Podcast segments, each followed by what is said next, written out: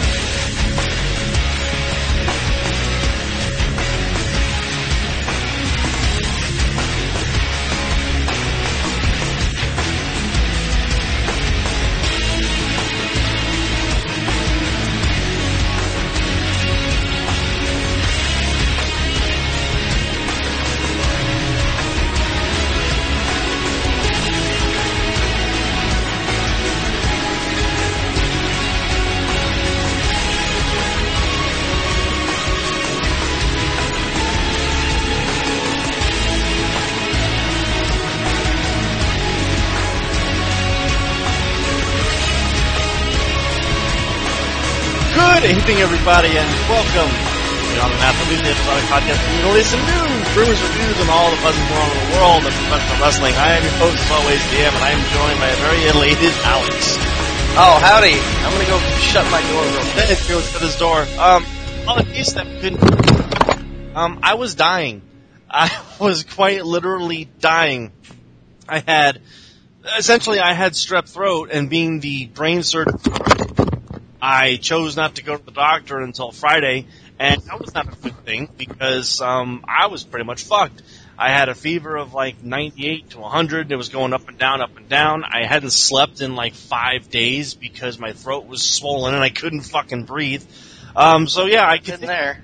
So I went to work and on like no sleep at all and no patience and I was lightheaded and drugged up and all fucked up. So when it came time to Sunday, there was no getting out of bed. There, there was no, no, there was absolutely nothing. But there was a couple things I did over the weekend. I watched Backlash and I watched a particular fight that took place, and we'll be discussing that a little bit. We've got some things to talk about. Uh, but my week is has been recovery week. I'm not dying. Uh, it is 42 days to my imminent um, demise. Uh, so, yeah, it's it's, it's going to happen. Alex, how's your week been? Uh, it's been it's been pretty all right. Uh, uh, was Backlash this last Sunday? Last Sunday. Really? Yeah. It feels like it was longer. Well, Backlash was good. Backlash was a good pay per view. In fact, it was better than the the the UFC fight. Um, It was better than SummerSlam. I'll give it that. But it wasn't the greatest fucking show in the world because No. internet fans need to cool out. And I'm going to men- mention say something here just because I can. And Alex, you might be on the same bandwagon here with me. Are you getting agitated with the wrestling fans? Uh, I've been agitated with the wrestling fans for a long time. I've noticed, and it's it's happening. It's been happening for a while, but when and we'll get to this when we get to Backlash. But when Dean Ambrose lost the title, there was nothing but like anti-Ambrose anger, like just everyone was just lining up to suck AJ's dick, and I'm trying to figure out when did this happen.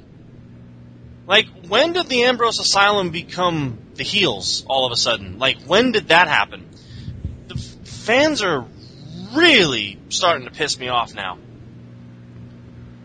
Like they Yeah. they got what they wanted for as Dean Ambrose as champion, and then they got tired of it, and then they gave it to AJ, and and the same thing is happening with Kevin Owens. They gave it to Kevin Owens, and now they're kind of souring on it.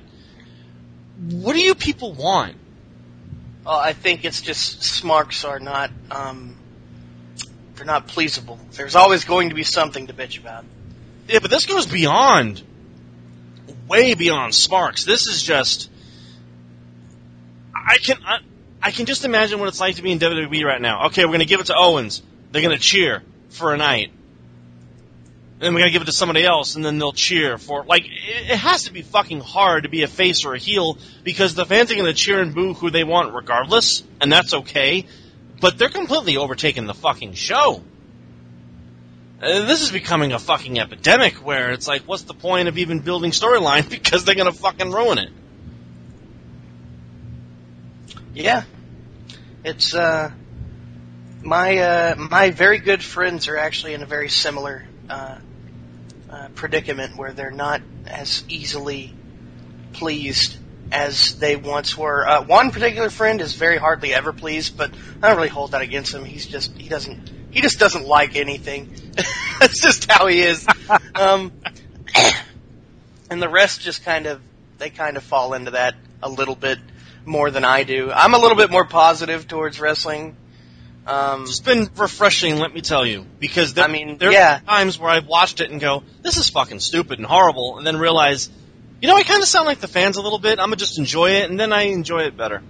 That's like I actually showed um, one of my friends your rant on uh, on uh, uh, goddamn final deletion. But that, And, uh, that was absolutely insane.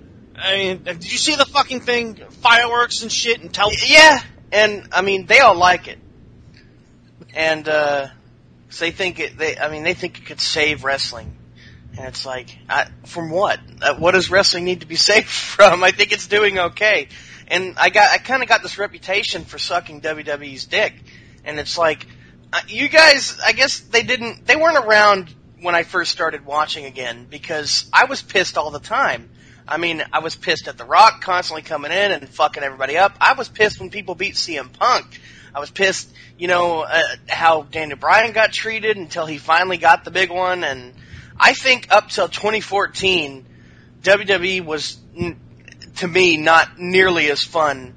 And, but since then, since we've gotten like, you know, I mean, the only the only thing during those first uh, couple of years I was watching, like from I want to say uh, 2012 to late 2014, maybe, was the Shield, and then the Wyatts were done all right. But the Shield were booked perfectly, and they were always fun to watch. And then the Wyatts were around to kind of, you know, when they were booked okay, it was fun. But other than that, I would say WWE as a whole during that time was not amazing. But lately, it's been like I can't I can't hate on it. I can't hate on it the last couple years because it's like this is so much better than it could be, and and you know some people will say, well, that doesn't mean it's good, and it's like it's it's it's okay to me. I mean, you know, there's plenty of good. There's a, there's enough to where I'm you know entertained and enjoying it. Usually, I mean, I think SmackDown right now is is usually the more entertaining show, and sometimes Raw can be kind of meh, but it's not anywhere. It's not anywhere near as bad as it could be because I've seen wrestling when it's awful, and this is not this is not awful. No, it's not awful. I think we're we're hitting a weird era now, where the people from the Attitude Era, you know, those hardcore fans that just they they, they live '97 to '99, like that's it. That is the era that they lived in, and that was like the greatest time to be alive. You know what's funny is the Attitude Era actually extends like maybe two more years, but I don't think they know that. No, they don't. They completely ignore that part. Like '99 is like, nope, that's it. That, that's as far as it goes. 2000 was a different era, and like they they just can't get out of that five year bubble. Because and the reason why they can't get out of that five year bubble is because that's when they got into wrestling. Just that that five year bubble. And then they continue to watch and they disappear and they say, well, it should be back to the Attitude Era. They're, they're basically fucking millennials, is what they fucking are. They're just, they're just not happy with fucking nothing unless it's their fucking childhood. And yet these are the same people that are going to go see the remake of the Power Rangers movie. I, you know, I wish I could use millennials as an insult because I love it, but I don't think I've looked up the definition. I think I might technically still fall into that age range. So I, I don't know that I'm allowed to say it. I'm only 28, so I, I just, I, I don't know. It's and you're and you're what 31 now? 33. Uh, 33. yeah. Jesus Christ, when did that happen? Uh, a couple years ago. Um, well, I'm catching up to you, Strata. Um, God, I hope not. Uh, that was a bad joke. No, I just find it weird that there are like three types of wrestling fans. There's the fans that, that are like you that'll just watch and just like what you like and do what you do and that's and just go along for the. And, and it's like I have a reputation for apparently loving everything that ever happens, and I just and it's like that's not how it is. I don't think WWE is perfect. I you know it's like You've ranted before several. Yes, I mean they, you know, people that haven't been on the show, I guess they just and haven't talked to me the whole time I've been watching. They they haven't heard me rant, so they don't know how I really feel. They they've only seen the good from me, I guess, and uh, Well, you're like the Bray Wyatt of the group. You just don't yell. yeah, uh, I'm I'm very chill, uh, and uh, but it's like bad stuff happens. I just you know I find more joy in it than I find shit. I mean, and occasionally there'll be a shitty show. I mean, I think uh, Raw a couple weeks ago was fucking garbage. I mean, nothing happened. I mean, the, the one where Kevin Owens had his celebration, that Raw had that nothing happened on that Raw. No, it didn't. It it really didn't. It was just I'm the champion. Okay, now what? and That's just no, nothing fucking happened all raw. I mean, it was like three hours of nothing, and and I, I'll admit that was not good. But I think most of the time wrestling is at least enjoyable at at, at the least. I mean, I can sit here and argue. Okay, look, from 2006 to 2011, not WWE's best count, you know, years. Um, It it was when Undertaker was having some of his best matches, though. yeah, I mean, when the matches were good, they were good, but the storylines were just shit, and I will admit that. But I'm not going to sit here and just live because I grew up from the '80s, so I'm not going to live in the fucking '80s and go, well, you know, what they should have did, you know, and you know, and what they did in the '80s, and they should apply that. No, that doesn't work that way. You either fucking evolve with it or you just stop watching. You have these people that are just stuck in their bubble. They're just stuck in their bubble. They cannot get out of the Attitude Era or the um, Ruthless Aggression Era or any fucking era. They just can't get out of their fucking era. And no matter what Raw does or what WWE does, they just don't like it. Yeah, I would say it's definitely those two. Then you have the internet group that they're just not happy at all. no, they're never happy And it. I, from what they want, they're still pissed. It's like, well, what the fuck do you if want? if you want to know, uh, okay, like people love to say what ruined wrestling, even though I don't think anything's ruined wrestling. But if you if you really want to get down to it, who ruined or what ruined wrestling is fucking you. It's the internet. Internet has fucked up wrestling in a big way, and that's because you know back in the day we didn't know Does that everything. mean it's our fault? uh, I didn't make the internet. Oh. I didn't do that. I just use it. Uh, You're taking the Uh, Clinton stance there. yeah. Uh, but like back in the day when the, I mean, not to say that there weren't some internet fans back in the day because this is funny if you ever get the chance to look this up. You can look up old logs from like AOL chat rooms and wrestling forums from like ni- from the 1990s from really early internet and they were bitching about the same stuff the IWC bitches about today. They were bitching about how Stone Cold and The Rock were getting pushed and they weren't ready, and, and like and like this guy can't wrestle, and it was all the same shit. And so it's like these fans have always existed. It's just the internet has gotten so big, it's become widespread, and like way back when we didn't have much internet, we didn't know everything that was going to happen. We didn't have a chance to complain yet. Like whenever, like nowadays, whenever we hear, like for instance, I mean Roman Reigns, we we heard that he was going to get pushed, and that screwed him. Uh, I I firmly believe that. I'm not saying Roman Reigns is amazing. I'm not saying he was ready for the push. There were plenty other guys that should have been pushed, but I think people would have been more receptive to him if they didn't know he was going to be the golden boy. Like and there were so many reports coming in. Yep, he's going to be the golden boy. He's, I mean, and and so the evidence just kind of started piling up, and people started hating him before he even got pushed, and it just never stopped. I think back in the day, if he was pushed, and uh, I mean, and part of it was definitely his booking. He became a, a Looney Tune instead of a badass, but I mean, think of the amount of hate Roman gets now. It's fucking ridiculous. I have never seen a more hated guy since maybe X Pac uh, or Vickie Guerrero. You know, and it's ridiculous heat, and it's not deserved at all. I remember when the Shield first came to WWE programming, I even said to my brother, "Roman, that's your guy." That's what I said. like- I mean, I think It's like you know how many people agreed with us too. Yeah, everyone agreed, and now that Roman's, I don't want to say that Roman's the guy because they've obviously polished Seth Rollins, but Roman eventually got it. He was the guy they had in mind, and everyone's like shitting on it. It's like, wait a second, you guys were cheering him when he was going up against Rusev. The minute he goes after the world title, you hate him. What Yeah, this- is this shit? And it was it was so strange because everybody loved Roman. He was easily the the the favorite of the Shield, and the second he he went solo, the the reaction started to dwindle a little bit, and then he got that hernia, went out, and then he cut a couple promos, and when he came back, it was just all downhill. Because that, during that time, ever, ever, all the rumors came out. CM Punk went out and said, "Got to make Roman look strong," and uh, which you know that's another thing I can blame CM Punk for. He ruined two people's careers. Um, bastard. Um, yeah, and and then you know all these reports come in, and they end up you know.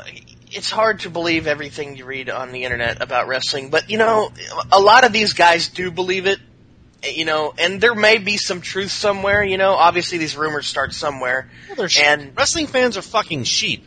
If people pray to the gospel of Bray Wyatt, he can say that he created um, a concept and people will fucking believe it. And he could be telling a complete fucking lie. And even for years and years, he can do shoot interviews and all that stuff and say, no, I invented it. People will fucking believe it. And I think that's part of the problem is you have diehard fans that will take gospel from anyone that leaves WWE. But yet there are some people that have left WWE that have said nothing but praises. So it makes Yeah. you wonder I see a huge double standard there. yeah, it's so fucking weird. You have people like Punk who are like, I'm not going to bash WWE, but for the next two and a half hours, I'm going to bash WWE. yeah. It. And then you have guys like Del Rio who left and has said nothing but good things. He admits he fucked up, but he said nothing but good things. I go, well, what the fuck? And the the other thing I get so often is if they're even slightly employed by the WWE, like if they have a fucking Legends contract, then their then their word is worth nothing because they're on the payroll. Yeah, and it's like that? you have to be out of WWE to have a fucking opinion. and it's like give me a fucking break. Do you really think all these guys are just lying through their teeth constantly just because they're on the payroll? I mean, have you listened to Daniel Bryan on Talking Smack? He ta- he says whatever the fuck he wants. And No, 'cause- and and what about Brock Lesnar? He says whatever the fuck he wants. Bret Hart and and I, most of the time I don't agree with Bret Hart anyway. But even when if he says something good, like most of the time when he talks shit, everybody agrees with him, right? Because it's like it's Bret Hart. But then there was that time where he said Roman Reigns was a good wrestler, and everybody was like, "Fucking Bret Hart doesn't know what a fuck he's talking about, stupid old man." And it's like we can't have it both ways. Either he's ta- either he's telling the truth all the time, or he's a fucking liar. I mean, it's and I have a fondness for Bret. I really do. I love the guy, but I don't like when he gets on on the internet and starts talking because it's like Bret, shut up. you, you know, no, he was not. He was a great wrestler. I think, and and compared to Punk, who I often compare the two to because they're they both like to complain about things.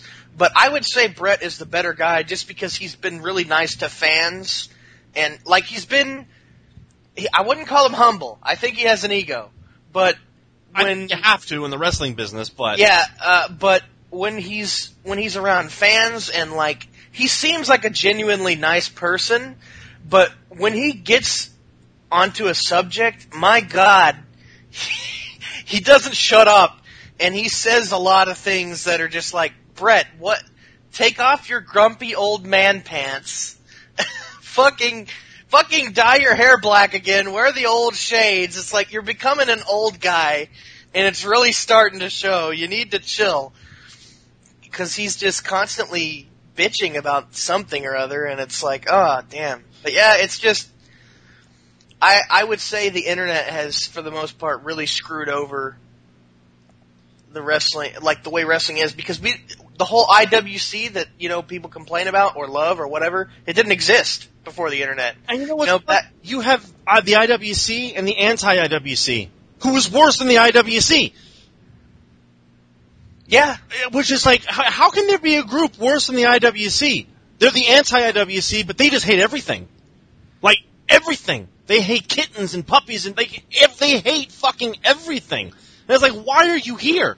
This goes like beyond the Justice Warriors online. This is just like, do you people like not have nothing better to do? Like, do you wake up and go, what can I shit on today? I mean, do you, And- oh, do you just go around shitting in a little child's breakfast cereal every fuck? is that your goal?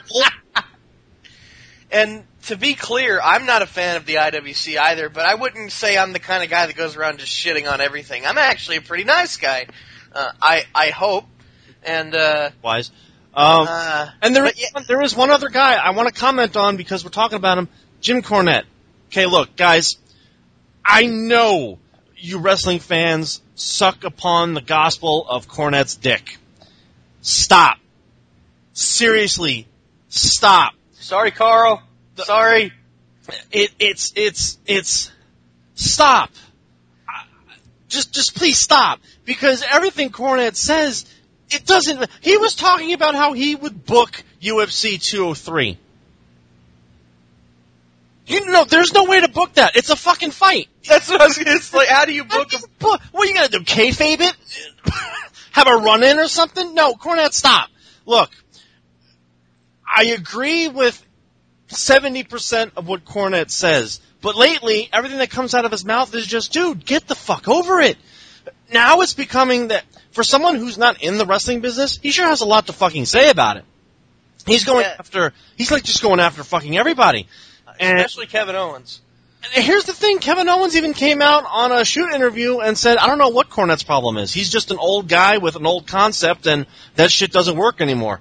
And, you know, it's just so fucking bizarre. And again, love Cornette as a manager. I love his mind. But everything he says is not fucking gospel.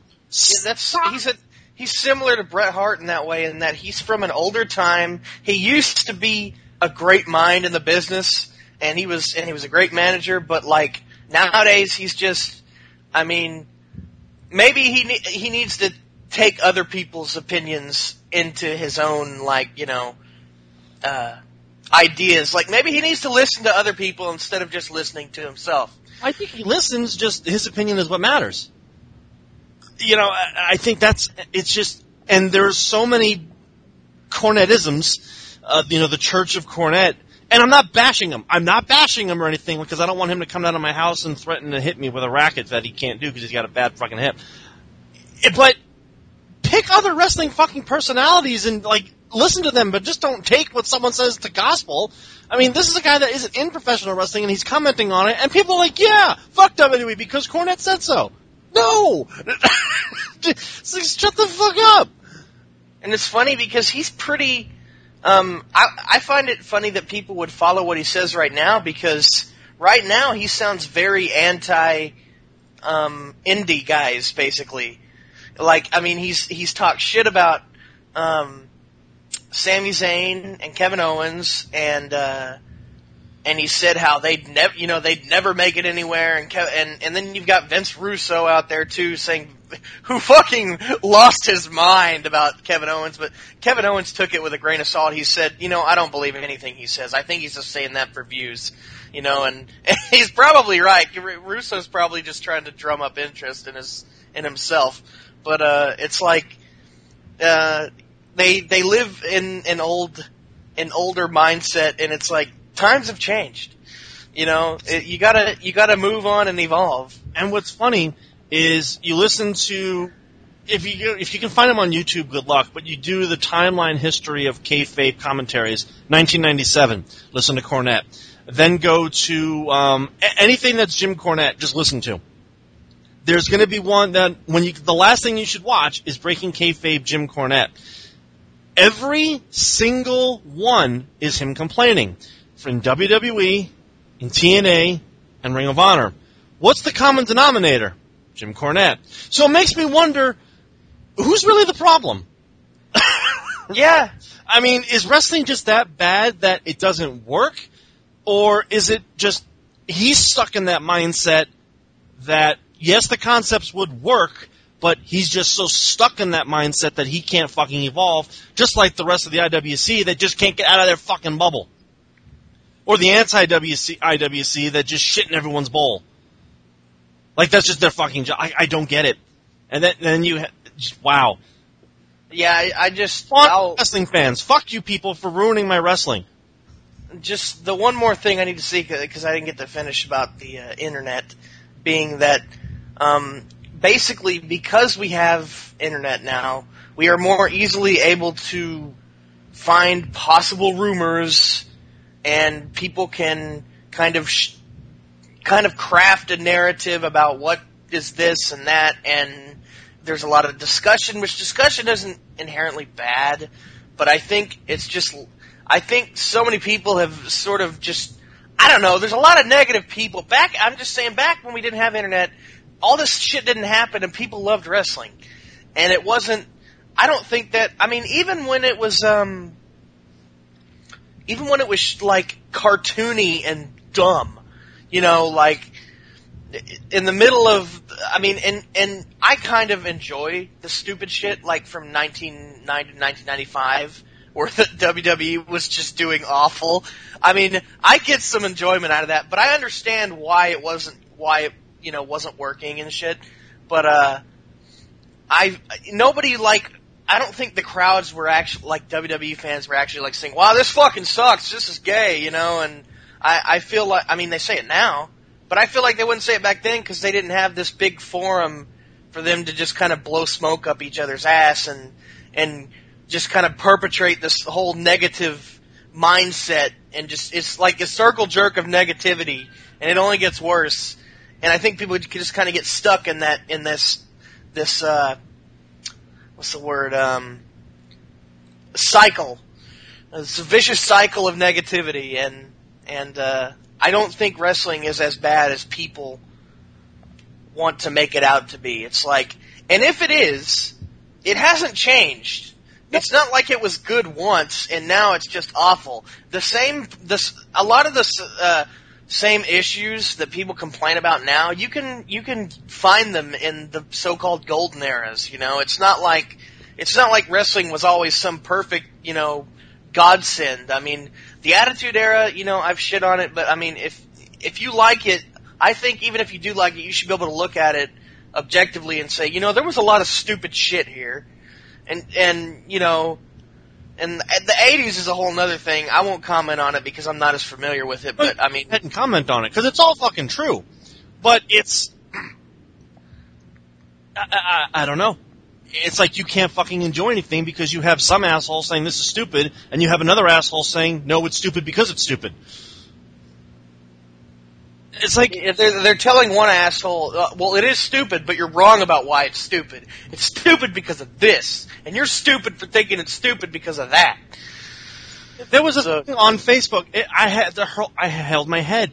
It said WWE should bring back the Elimination Chamber. It's like they do every fucking year. yes. I I think they missed one year when they replaced it with what was it? There was a pay per view they put there. Fastlane or something. I think. Yeah, yeah, they may have. Have they done that two years now? I know that they've they've they brought back Elimination Chamber one year after taking it out one year. So But it's, Uh, it's like never forget. It's like never forget what a match concept that you people didn't want in the fucking first place because it was overdone. They take it away for one year, and now you guys miss it. It's like what the fuck is your problem? These wrestling sites, man, they're they're fucking insane. And and the one thing that's really starting to piss me off is the Miz hate all of a sudden. What what the fuck is wrong with the Miz all of a sudden? Like, do you people just not know talent when you fucking see it? It's like I hate him. Good, he's doing his job.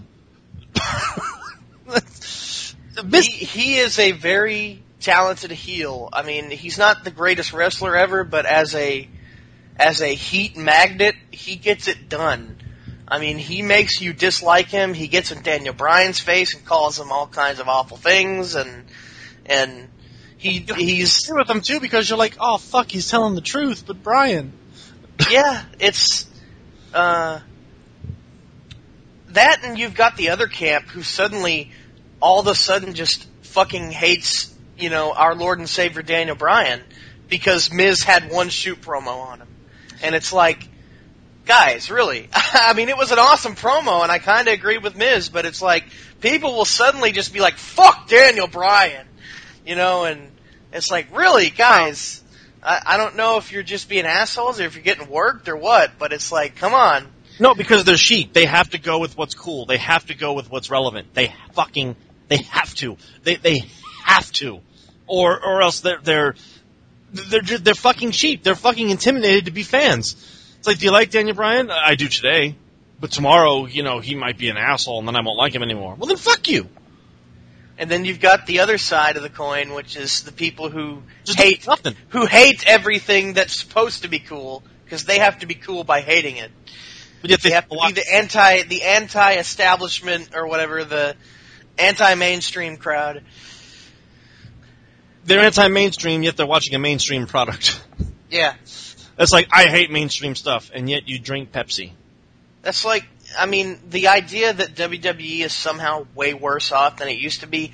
I I don't believe that. I mean, that's like people constantly bring up ratings and figures and shit about how I mean, because I mean they have steadily gone down. Ratings and viewership has steadily gone down over the course of the last ten or so years, and before that even. And that's I mean after the Attitude Era ended, and so people will point to that as the WWE's doing bad. But if you actually look at the numbers, it's like they're still number one on TV like half, like over half the time, and they beat the shit out of like every other show.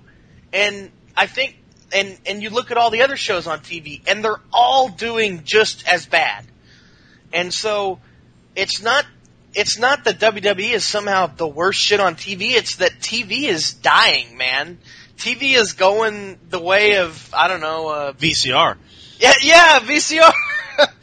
it's uh, not not TVs themselves, but TV programming, as in uh, you know, cable and direct TV and stuff. People aren't watching television uh, programs the way they used to. They're using things like Netflix and And you know who we can blame for all this?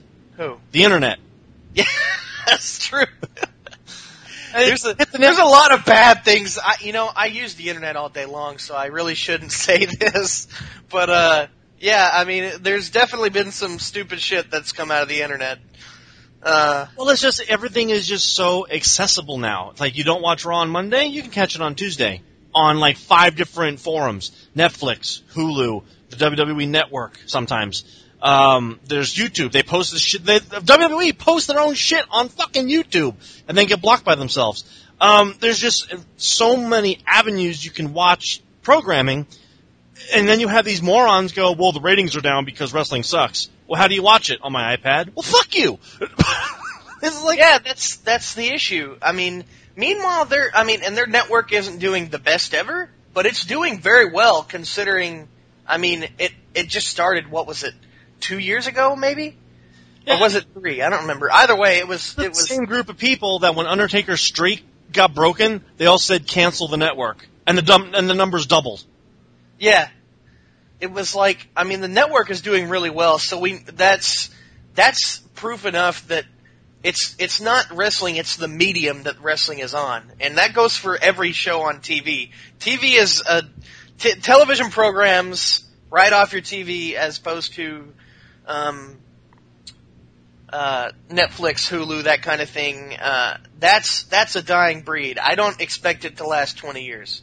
Yeah. Uh. the only reason why Raw is still relevant live is because once in a while, once in a while they do something and you hear about it and you go, "Fuck, I should have watched that live," or it gives you that element of, well, if I watch it live, I won't be spoiled on Tuesday because social media ruins everything. Yeah, They fucking ruin everything. And uh, it's just It's like I knew that Balor was retiring the title before Raw happened, and I'm all, well, what the fuck? And I was just turning on Facebook trying to check my messages, and it's like, and and social media fucking ruined everything. It's like I can't be fucking surprised anymore. I, I can't have nothing. Even the, especially during the Royal Rumble, I don't- avoid social media because I don't want to know who's coming. But it doesn't matter because the fans will ruin it for me. Yeah, They give away the surprises. It's just a um, Fuck the internet. it's a very uh, And fuck you fans for ruining my wrestling. is just it's not a good environment uh, for wrestling. People just I don't know they they get caught up in I I I think people in general humanity loves to bitch and loves to be miserable. And as soon as they find a better way to be miserable with other people so that they can talk about how miserable they are, it just that's that's what happens. You know, what it it was a bunch. Of Life life sucks and then you die. That's how they look at it. It's a bunch of emo kids who found the internet. That's what this has become. So they Yeah. fuck with us in the streets, and then they fuck with us on, you know, online because they have to come, they have to bitch about everything. And if you're one of these fans, fuck you. I don't need you in my life. I, I don't. If you think wrestling's bad, then just stop watching. Just stop watching and go away. Seriously, just stop watching and go away. Because I hate to tell you this, we're not going to miss you. We're really not. we're not going to fucking miss you. And this is the part, and this blows my mind every single time. For as much hate that John Cena gets, and he's one of them, every time I go to a live event, a Raw, a SmackDown, a pay-per-view, what have you, he always gets the loudest reaction.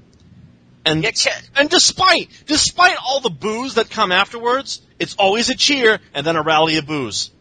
Always. So Kevin Owens actually mentioned that on Jericho's podcast. He said he wants that.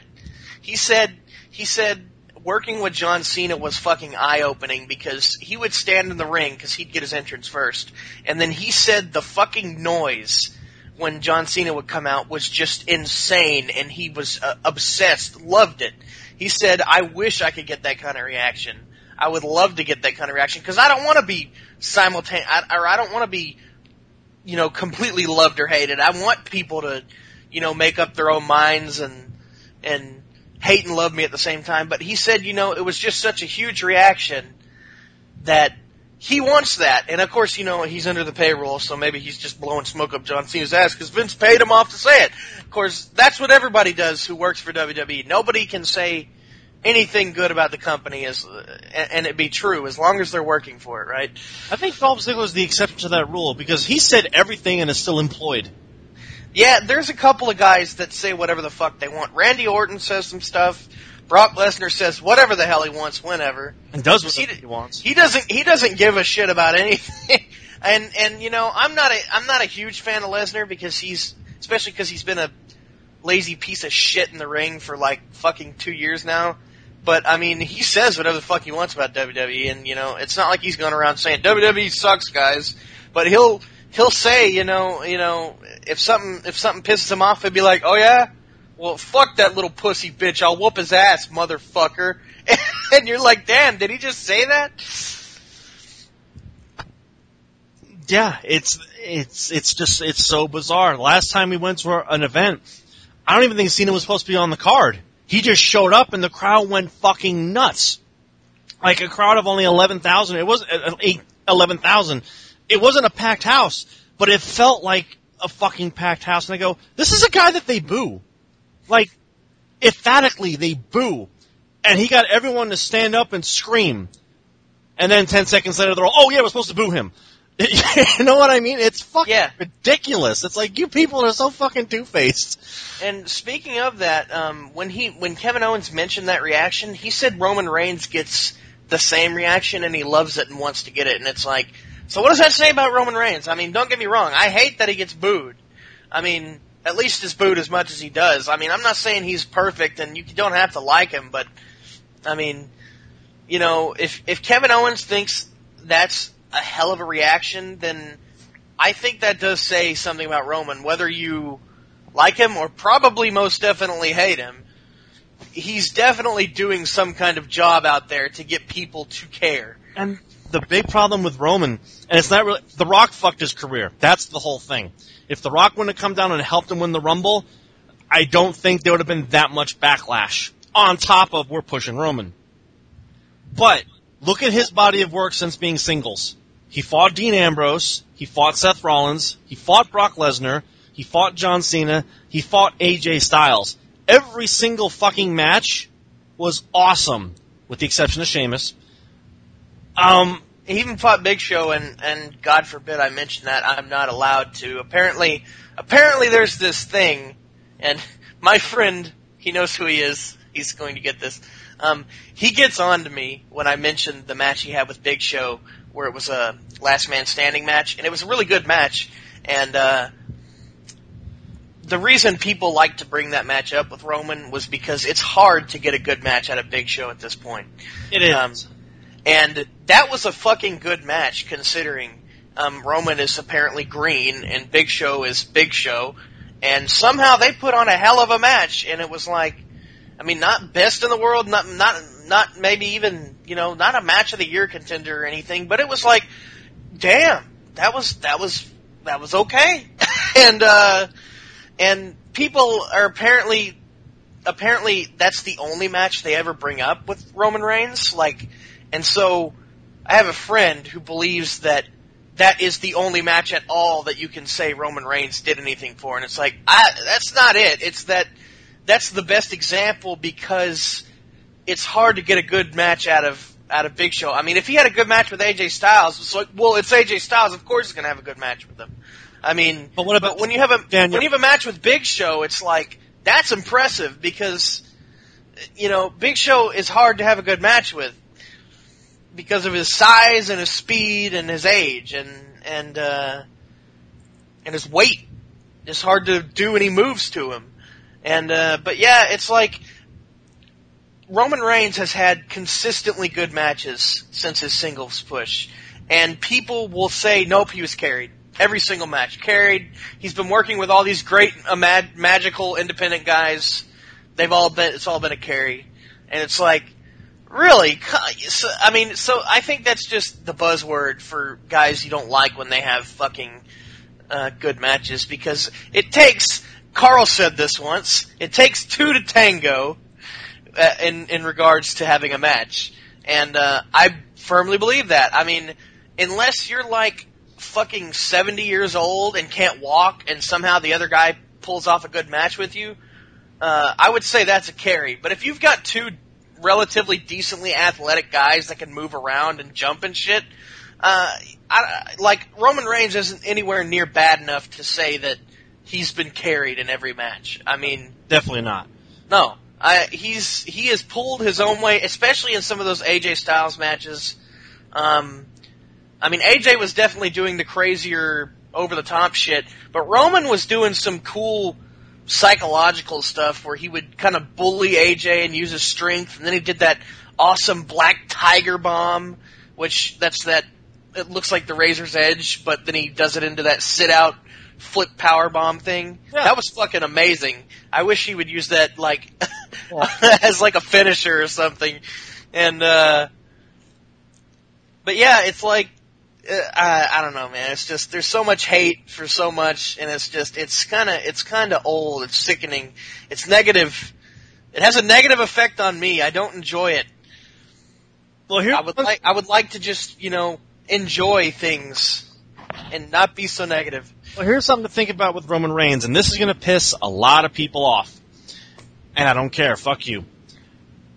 Brock Lesnar faced Roman Reigns, Dean Ambrose, and Seth Rollins. Out of those three, which match do you remember the most? Uh, Roman Reigns. And why? Well, it was a good match. And not so not because it was on WrestleMania, but because it was a good match.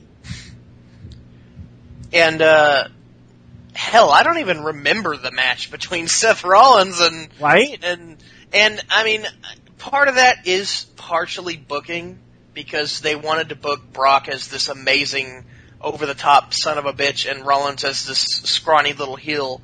But what about Ambrose? Yeah. I mean, there's no excuse for that one. I mean, other, I mean, Ambrose said that Brock was being lazy, which I believe, but he would still be lazy with Roman. It's not like he suddenly just decided I'm going to be an asshole to Ambrose tonight. in the WrestleMania that year and said the Brock Roman match is going to suck. And you looked at every fucking match on that card, and every match was pretty good. Then we got to the Roman Brock match, and it felt like, oh my god, this is actually happening. I'm actually feeling sorry for Roman Reigns. And then Roman started to fight back, and then you started to cheer him, and you won't you won't fucking admit it, but you were cheering him. But then he fought Dean Ambrose, and it was like, yeah, whatever. And he fought Seth Rollins, and it was like, yeah, whatever. So, out of the three Shield members, Roman Reigns had the best match with Brock Lesnar, despite the ending. And people are still booing him. It's like, what is your fucking problem? Like, I don't fucking get it. I think, and uh, forgive me for saying this, I think Roman has been Brock's best opponent since Brock has come back. You can argue Triple H, you can argue Cena, but I think Roman's been his best opponent. Yeah, I would say that um, that match was really good. The first match was Cena. Um, the the The first, Extreme Rules match in 2012. That was Brock's very first match back. That was pretty good. Um, and the Hell in a Cell with Undertaker last year was that was uh, pretty solid. Uh, his first match with Taker, not so much. It was more suplexes and and Undertaker trying to walk after them. that legitimately die. Yeah, uh, but the Hell in a Cell match was pretty was pretty dope. And uh, but yeah, I mean, if I mean, and you gotta you gotta realize Brock shouldn't be having shitty matches either. I mean, he can he can do relatively well if he tries, but somehow three particular guys managed to get um, good matches. Two of those are easily going. Uh, I mean, one is a legend for sure, Undertaker. Um, the other is John fucking Cena, which is arguably a legend. And then we have Roman Reigns, which is a new guy. So I think that does say something. He's in good company for having matches with Lesnar. Uh, yeah. And, you know, to all the people that hate on Roman, fuck you. And here's the thing. The minute Roman turns heel, they'll cheer him. Oh yeah.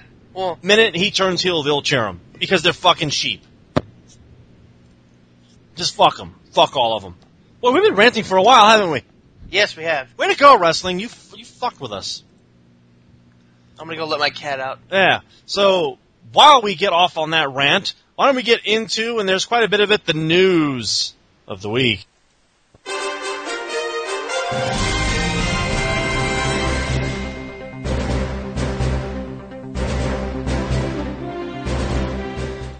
I pull it up here, and trust me, there's quite a bit of news here.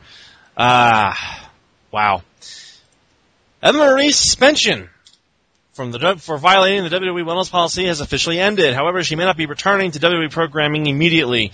While Eva was away from the company, she landed a role in the upcoming film Inconceivable that stars Nicolas Cage. Filming for the movie kicks off sometime in October, so if she does return to the company, it won't be for a short while before she would take up more time.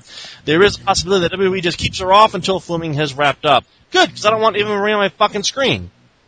So wait, she's gonna be in a movie with Nicolas Cage? Yeah, it's called Inconceivable.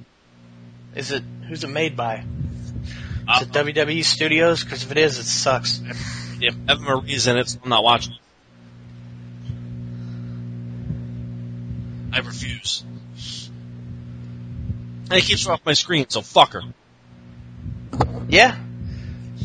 Ah, so that makes me happy. Shelton Benjamin's return to WWE, which was announced via a vignette on July 26th episode of SmackDown, well, was delayed when it was determined that he was suffering from a torn rotator cuff. Now, there's an estimated timetable on the arrival for the blue brand. According to this week's issue of the Wrestling Observer newsletter, Benjamin underwent surgery on September 7th and is expected to take six months to recover. There was talk at this week's television events that there is still interest on WWE's part in Benjamin when he recovers from his torn cuff, as Vince and Triple H are both fans of his work and feel the roster needs more depth. I think that's more Vince than Triple H. I think they're just throwing him in there because people love to hate on Triple H, but forget that he's building NXT. Um, and all of his boys are becoming champions, and everyone cheers them, but yet they hate Triple H. But Triple H's boys they love, so fuck them. Shelton, yeah, sure, whatever. I, uh, I was never a fan of Shelton Benjamin. Uh, I I'll say he's a he was a very good wrestler. Yeah, when he wasn't lazy.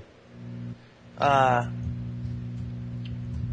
and uh, I I mean he wasn't like the most charismatic individual ever or anything close to charismatic really, but but he could put on a match. Yeah, when And, he wasn't when he wasn't lazy. That's Yeah. all I ever hear that he was lazy. Everyone says it was the writing. No, I just think it was. Everyone has said no. He's because he's fucking lazy. By the way, your uh, I don't know if it's my mic or your mic, but it sounds like yours is just kind of um, buzzing and kind of uh, not not in good, like like the jack is is a little loose or something. Everything's tight on my end. Yeah, like occasionally when you talk, I'll hear this slight buzz next to it. This uh, every time you talk. Weird. Well, we'll check it out in editing, won't we? You get the buzz this week. yeah, I get the buzz this week. I drank last night actually, so I couldn't because I was still I'm still on fucking antibiotics. Ah, according to Dave Meltzer of Figure Four Weekly Online, ah, your your favorite guy. I love this guy. I, I really do. He you know he loves to stir the shit. He, he really does. When he's right, he's right, but when he's wrong, wasn't him. Yeah. it's like, yeah, when- whenever he gets something right, he makes the biggest deal out of it. What the fuck did I tell you guys? See, I have an inside source, and then when he gets it wrong, oh no, I, I didn't. That, I don't know what you're talking about. I didn't even say that. My source That was- wrong. That was my that was my evil twin. Yeah. Great. That was Maeve Delzer. Yeah, Dave Meltzer. I like that. I really like that. That's like Black Goku. Uh, Paige had That is a fucked up name, by the way. Because and and you know I'm not a huge DBZ guy, but I've I've kept up with with Dragon Ball Super a little bit because I I mean I used to watch that shit as a kid, and so I've kind of kept up with it. And they just and they and his name is just Black Goku, and they call him like I've seen some of the subtitles when I've watched. They just call him that black guy, and it's like. That's fucking hilarious. It's like, wow, that black guy has a really high power level. Watch out for that black guy. He's gonna get. and it's like, this is fucking priceless. These are, I mean, do they? I, I don't know if Japan, if that's what it's actually saying, or if this is just the way we translate it. But it's like that is fucking hilarious. well, the only other color they know on the show is green. So It's like the the black guy. Oh no. Because it's like, why don't they just say that guy that looks like Goku? Why is he the black guy? it's it's fucking weird. And he's not even black. That's the sad part. he's just, No, he just he okay. He wears black clothes. he's That- more white than him too. What did I say? yeah. Speaking of white, Paige at one point had quit WWE this week, but things are back and settled down between the two sides, and her return has been scheduled. I didn't know she actually quit. I thought it was just up in the air. no, she quit and then came back because reasons. We have we have a Republic- legit source on that. Well, this is Dave Meltzer's source, so. oh, okay. so so no, we're we're just uh, I don't know. It it could have happened. I, I mean, I know things were crazy with Paige lately. So Yeah, she quit, but then came back. So that's like clocking out and saying I'm done, but then coming back the next day. You quit for the day, but then you came back. Not sure if that counts. You see her new. Well, she got a tattoo a while back that said "Pappy" on her finger for Alberto, and now she has a new uh, uh, tattoo right below her breast, like around her rib area, that says Alberto. And it's like, didn't you? You've only been dating this guy for like what, fucking four months, and he's married and like thirty something. And it's like, do you really think he's not just? I don't know. I mean, I'm not gonna say anything bad, but I would wait at least, you know, a couple years into that to realize, you know, maybe this is a real relationship before I start writing his name all over me and getting it inked permanently onto my skin. Yeah, I, I don't know what's going on with Paige. Uh, Col- Yeah, I mean, she's she's an okay kid. I mean, she's not like she's just she that's that's what it is. She's a kid. She's a she doesn't think she's kind of stupid. She doesn't think before she does things. Like if you if you've ever seen her, she seems like the party hard type. You know, she's kind of goth. She likes to go out and make out with other girls occasionally. She's just one of those types that does dumb things because she's young and and a little loose. But uh, I hope she'll grow out of it. Yes. Uh, regarding her suspension, WWE apparently went to her home to drug test her, and she wasn't there. According to people close to her, she was in Texas at the time with Del Rio. She ended up pat- at my house then, yes. Yeah. Was- with Del Rio. What are you three doing? They're taking they were taking refuge here from those awful drug tests, and we weren't doing anything else. I promise. Much to your dismay. I didn't even know they do drug tests at their house. They actually come to your house and drug test. I guess they were just like, we need you to piss in this cup, we need you to piss in this cup now. But this is my house! That- yeah, that's actually it's fucked up. But like joking joking aside there, that is really strange. I didn't know they would actually come to your house for a like a piss sample or whatever. I just, I think they were just desperate to getting that sample.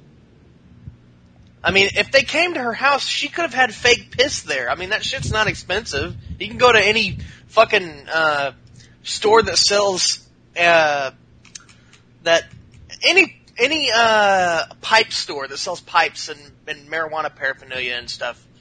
They they sell they'll sell fake uh, piss for you and all kinds of stuff you can use to cheat drug tests. I mean, she could. I mean, yeah, she could have just given him some like, oh yeah, this is my piss. And it's But no one Vince McMahon who said, it could have it could have been some chick from next door. but knowing Vince, he probably would have went, but I want to watch it. Paige, you're going to piss in this cup, and I'm gonna watch. Why am I pulling my pants down? You don't need to know.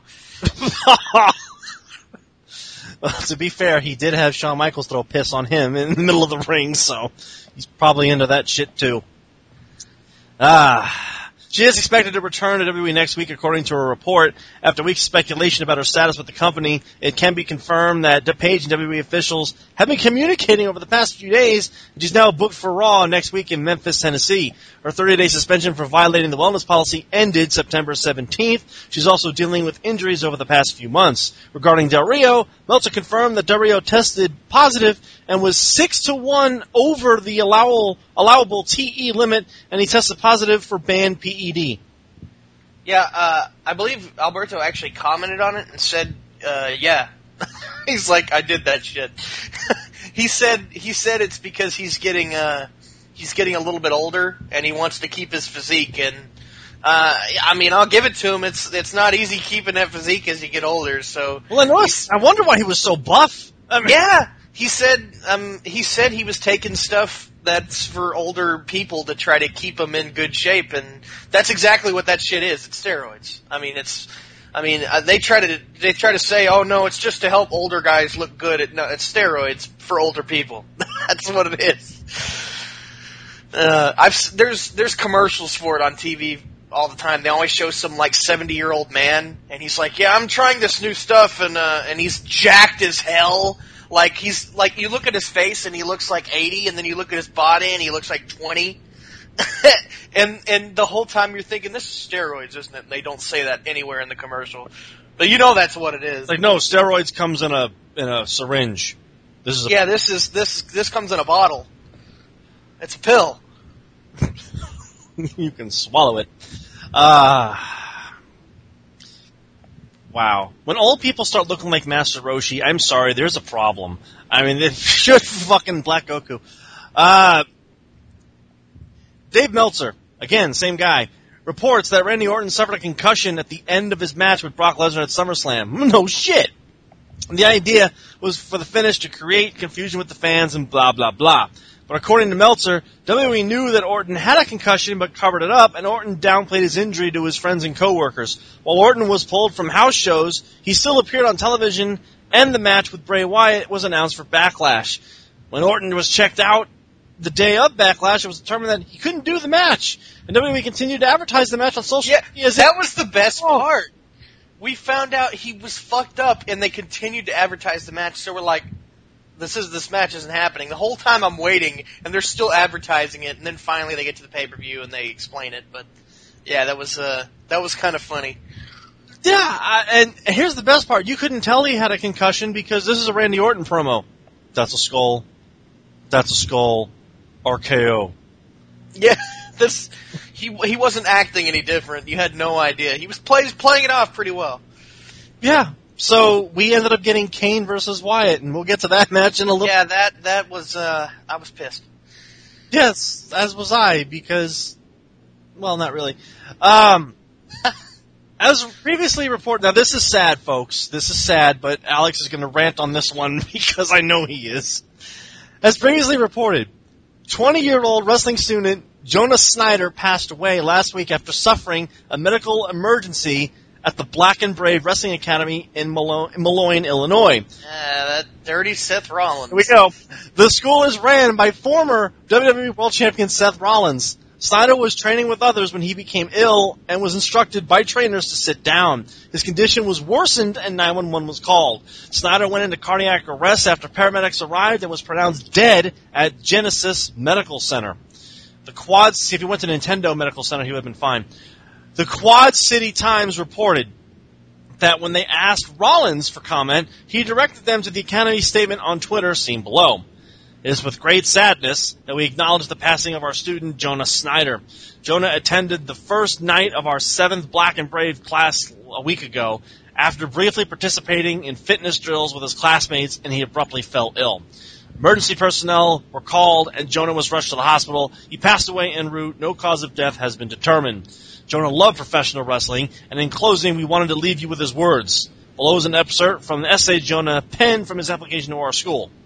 He said, I live, breathe, sleep, and eat wrestling. It's in my blood. I want to learn so I can travel the world putting smiles on people's faces. I want to give them hope or something to believe in. That's pretty fucked up. I mean, that sucks that a guy that young has to. I mean, what didn't they say he was twenty? I think he was like 20 or 21. He was very young. And and after what he said, like he was in this to make people happy, and now he's dead. That is a that is a fucking shame. Yes. So Seth Rollins is now the kiss of death. yeah, yeah. Did you did you hear He- he- Bret Hart's brother? Can't wrestle Cena because he'll break him. He can't wrestle Sting. He can't wrestle Balor. He can't wrestle himself because he'll break his leg. He can't. Ha- no one can wrestle in his school because they'll die. Um, he can't be in a relationship because they'll post pictures of his dick. Seth Rollins is quite literally the most controversial guy for doing everything and nothing at the same time. Yeah, he he does not. I mean, he doesn't help himself, but at the same time, he doesn't have very good luck at all. No, he's done everything and nothing all at once. And the sad part is, this whole this person is dead, and that's a shame. But there was one person who made a comment, a lengthy fucking comment about Yeah, And Alex is the one that pointed this out on Facebook.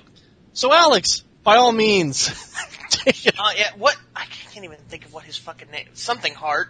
Bret Hart's brother. Uh, I think it was Smith Hart.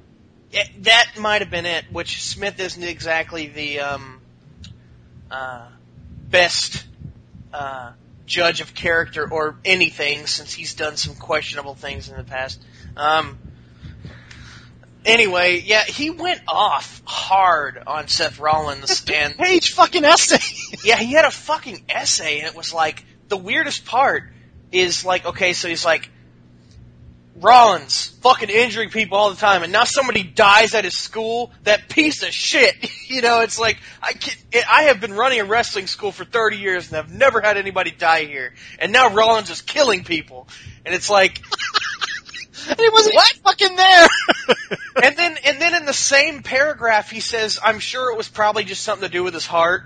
But fuck Seth Rollins, he killed a guy. So it's like, so he admits he's full of shit in the same paragraph that he's blaming Seth Rollins for somebody dying. It's like, what the fuck? I mean, and this this is why I don't like the Harts.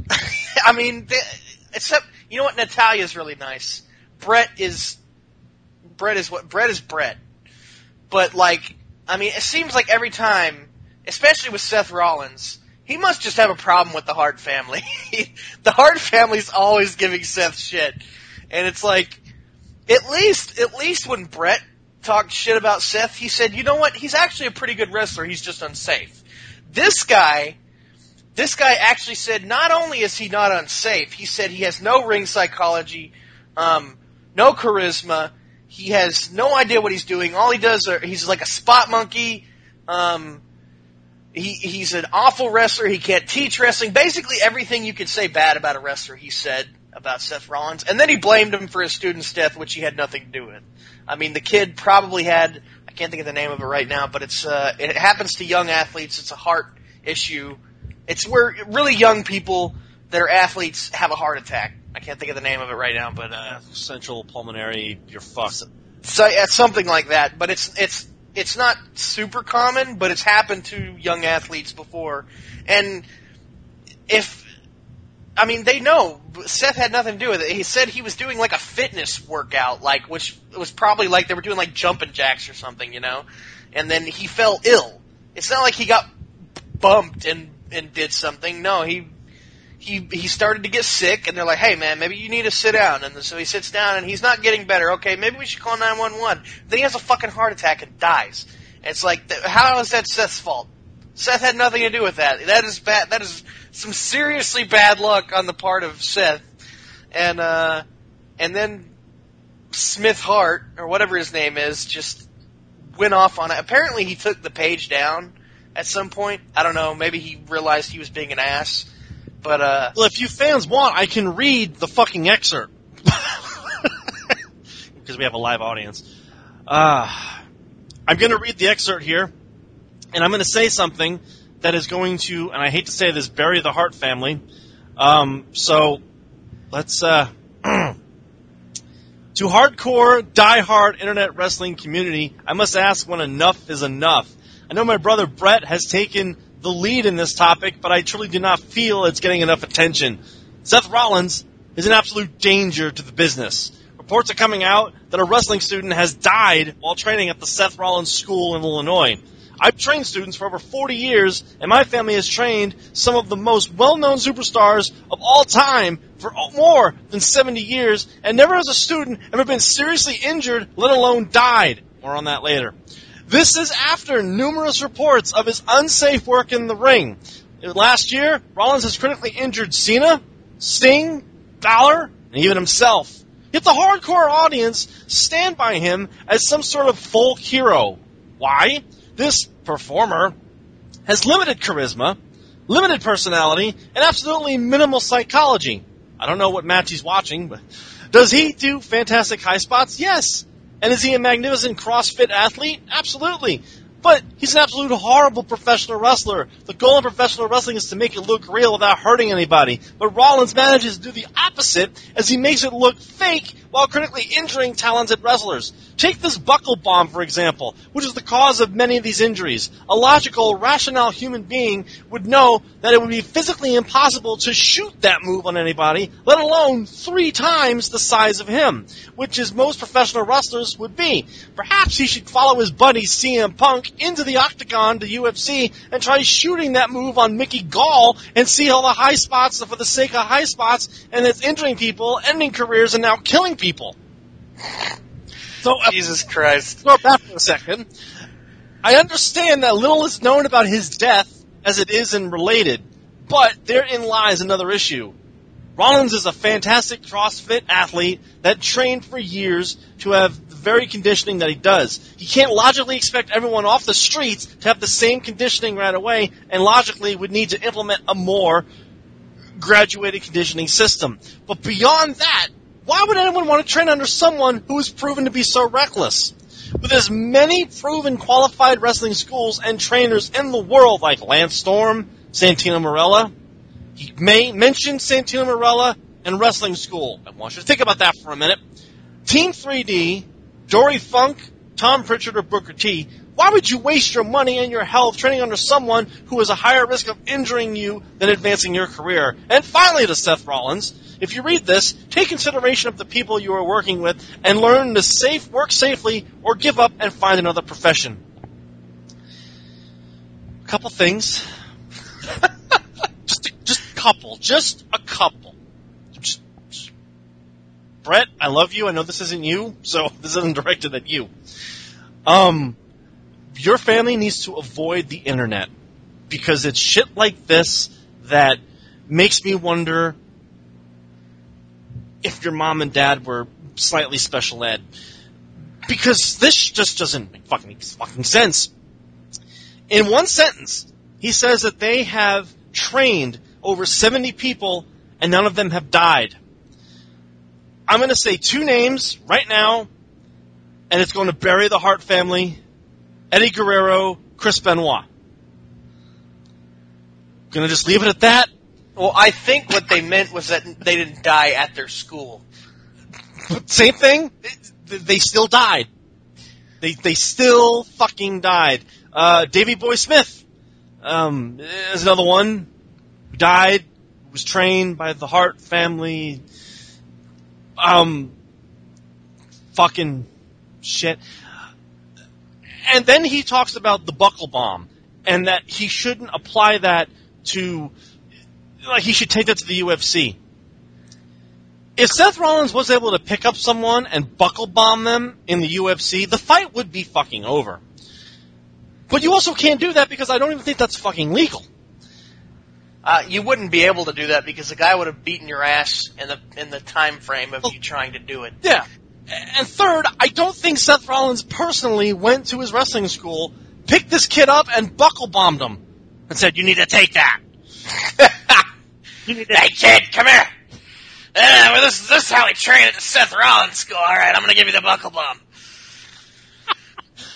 And then he finishes his thing saying that you should go to a quality wrestling school like Lance Storm, Team 3D, Dory Funk, Tom Prichard, or Booker T. Okay, I'll give him that. But he throws Santino Marella in there. Yeah, No. No. Um, what the fuck, dude? Like, what the fuck? Saying that Rollins has no charisma, limited personality, and minimal psychology? What matches are you watching? Like, what matches are you watching? Are you confusing Rollins for Dean Ambrose? I mean, like, cause, or like, fuck. Like I said, Seth Rollins has done everything and nothing. He's the most talked about guy. yeah, he's um, he is. I mean, it's funny, you know, Roman Reigns. They say Roman Reigns is the golden boy. Uh, I would say Seth Rollins is the golden boy with all the shit that happens to him, and he still has his place uh, with no problems whatsoever. He must be sucking some serious Triple H dick. Uh, so yeah, but yeah, he. Uh, He's like the new Edge, and he didn't do anything, but he did everything. You know what I mean? At least Edge admitted it. And you know, some of the I mean, like I hate when they blame Seth Rollins' own injury on him. It's like, dude, I saw the fucking movie did that shouldn't have caused his knee to snap. I mean, that was I mean, it's not it wasn't the power bomb part that that causes knee to snap. He did a flip over Kane and it was a very pussy flip. It wasn't like some hardcore fucking amazing move. He just flipped over the top of Kane, and for some reason, when his land when he landed, his knee just buckled and and tore everywhere. And it was like that was just a freak accident. Why are people giving him shit over that? I mean, yeah, he has injured some people, uh, and you know whether that's his fault or not, that's you know, I mean, the the John Cena nose break that was definitely his fault, which um, I don't I don't understand what Smith Hart means by it. Remember he said um, pro wrestling is supposed to look real but not hurt, and he says it's the opposite with Seth Rollins, where it looks fake but it does hurt. How does that make any sense? Yeah. If, if it looks fake, how is it hurting? I mean, I would think if something hurts, it's because you actually, you know, hit them.